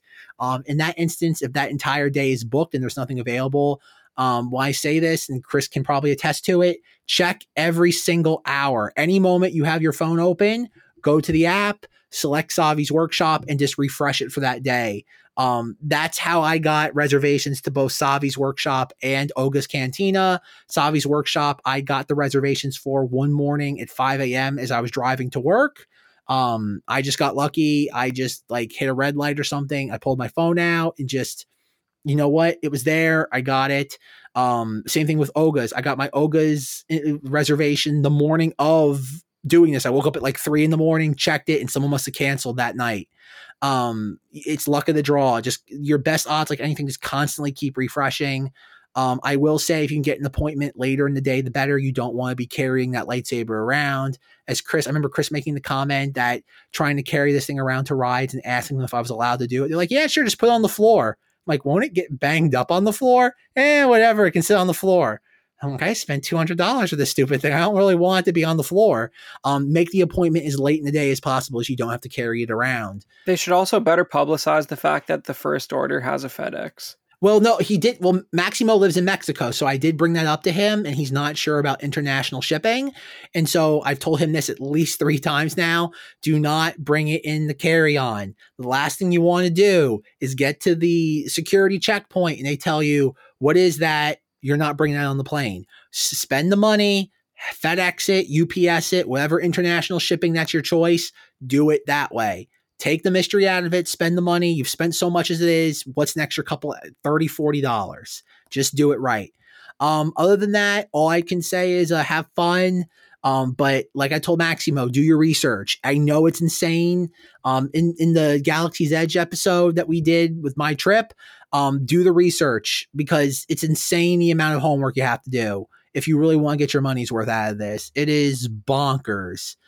And but other than that, it's fun. Um, definitely, if you do build this lightsaber, keep in mind that certain colors of the crystals are only available for purchase outside the experience. Um, the white one you have to buy outside. I think the orange one you have to buy outside, is or the yellow. The yellow you have to buy outside as well. Um, other than that, th- there's really not much. It's it's a quick experience. I think it's 20 minutes in and out. Um, it's fun. Just know that you have to pick your. You, there's four different types of lightsaber hilts you can you can build. Just know in advance. There's stuff online you can find about that. Um, but again, just do that research. Um, because and then I guess the big thing is do Rise of the Resistance first thing in the morning. Um, get usually they open the park usually about an hour before the official lead time. And even if they don't get there, so you're one of the first people, and then just rope drop it, like V line for Rise of the Resistance. Because if you don't get on that thing in the first hour, the park's open, you will be waiting three plus hours. And even though that ride is not the greatest thing to ever exist as a Star Wars fan, it's something you must experience if you're there. Um, but other than that, just have fun and just like I said, I really can't reiterate it. Hit that part uh, point hard enough. Research. Um, buy that book, buy the unofficial guide to Disneyland. Um, just constantly thumb through it whenever you have a free moment and just watch YouTube videos, stuff that's been done in the last three to six months because stuff is constantly changing. Um, anything beyond six months, I can't even guarantee that it's accurate or relevant.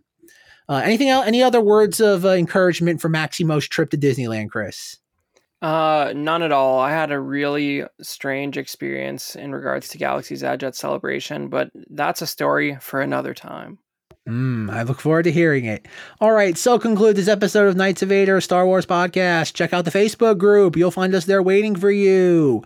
Instagram at KOV Podcast. If you follow it, you have known about Chris's experience with this figure in real time. If you like what you hear, please rate, review, and subscribe to us on iTunes. And thank you to everybody who has rated us on Spotify. I see that we I think we have 10 10 review uh, ratings on there, which is great. Which the more the better. There's so many high profile podcasts on Spotify that have no ratings, and it's almost shocking that people haven't tapped into that. Um, do it whether you like us or just you want to increase our uh, social media optimization. Uh, for questions, comments, or concerns or snide remarks, Zach, Cinemati's, or the Facebook group be more than happy to sit there, uh, much like Maximo, answer your questions on Disney Star Wars theme park nonsense. And when I'm not on this podcast, I'd say check out the Cinemati's podcast, but that is on a weird hiatus right now because I do not know what's happening with that podcast. So the moment I know, I will let you know. But Chris, when you are not being disappointed with your Canadian Toys R Us, what are you up to? You can follow me on Instagram at the Chris Porteous, where I post some photography now and then. And just like Zach said, follow at KOV Podcast on Instagram if you want to get a heads up when we post a new episode. Alrighty, folks, good night, but not goodbye. And as always, may the window packaging be with you.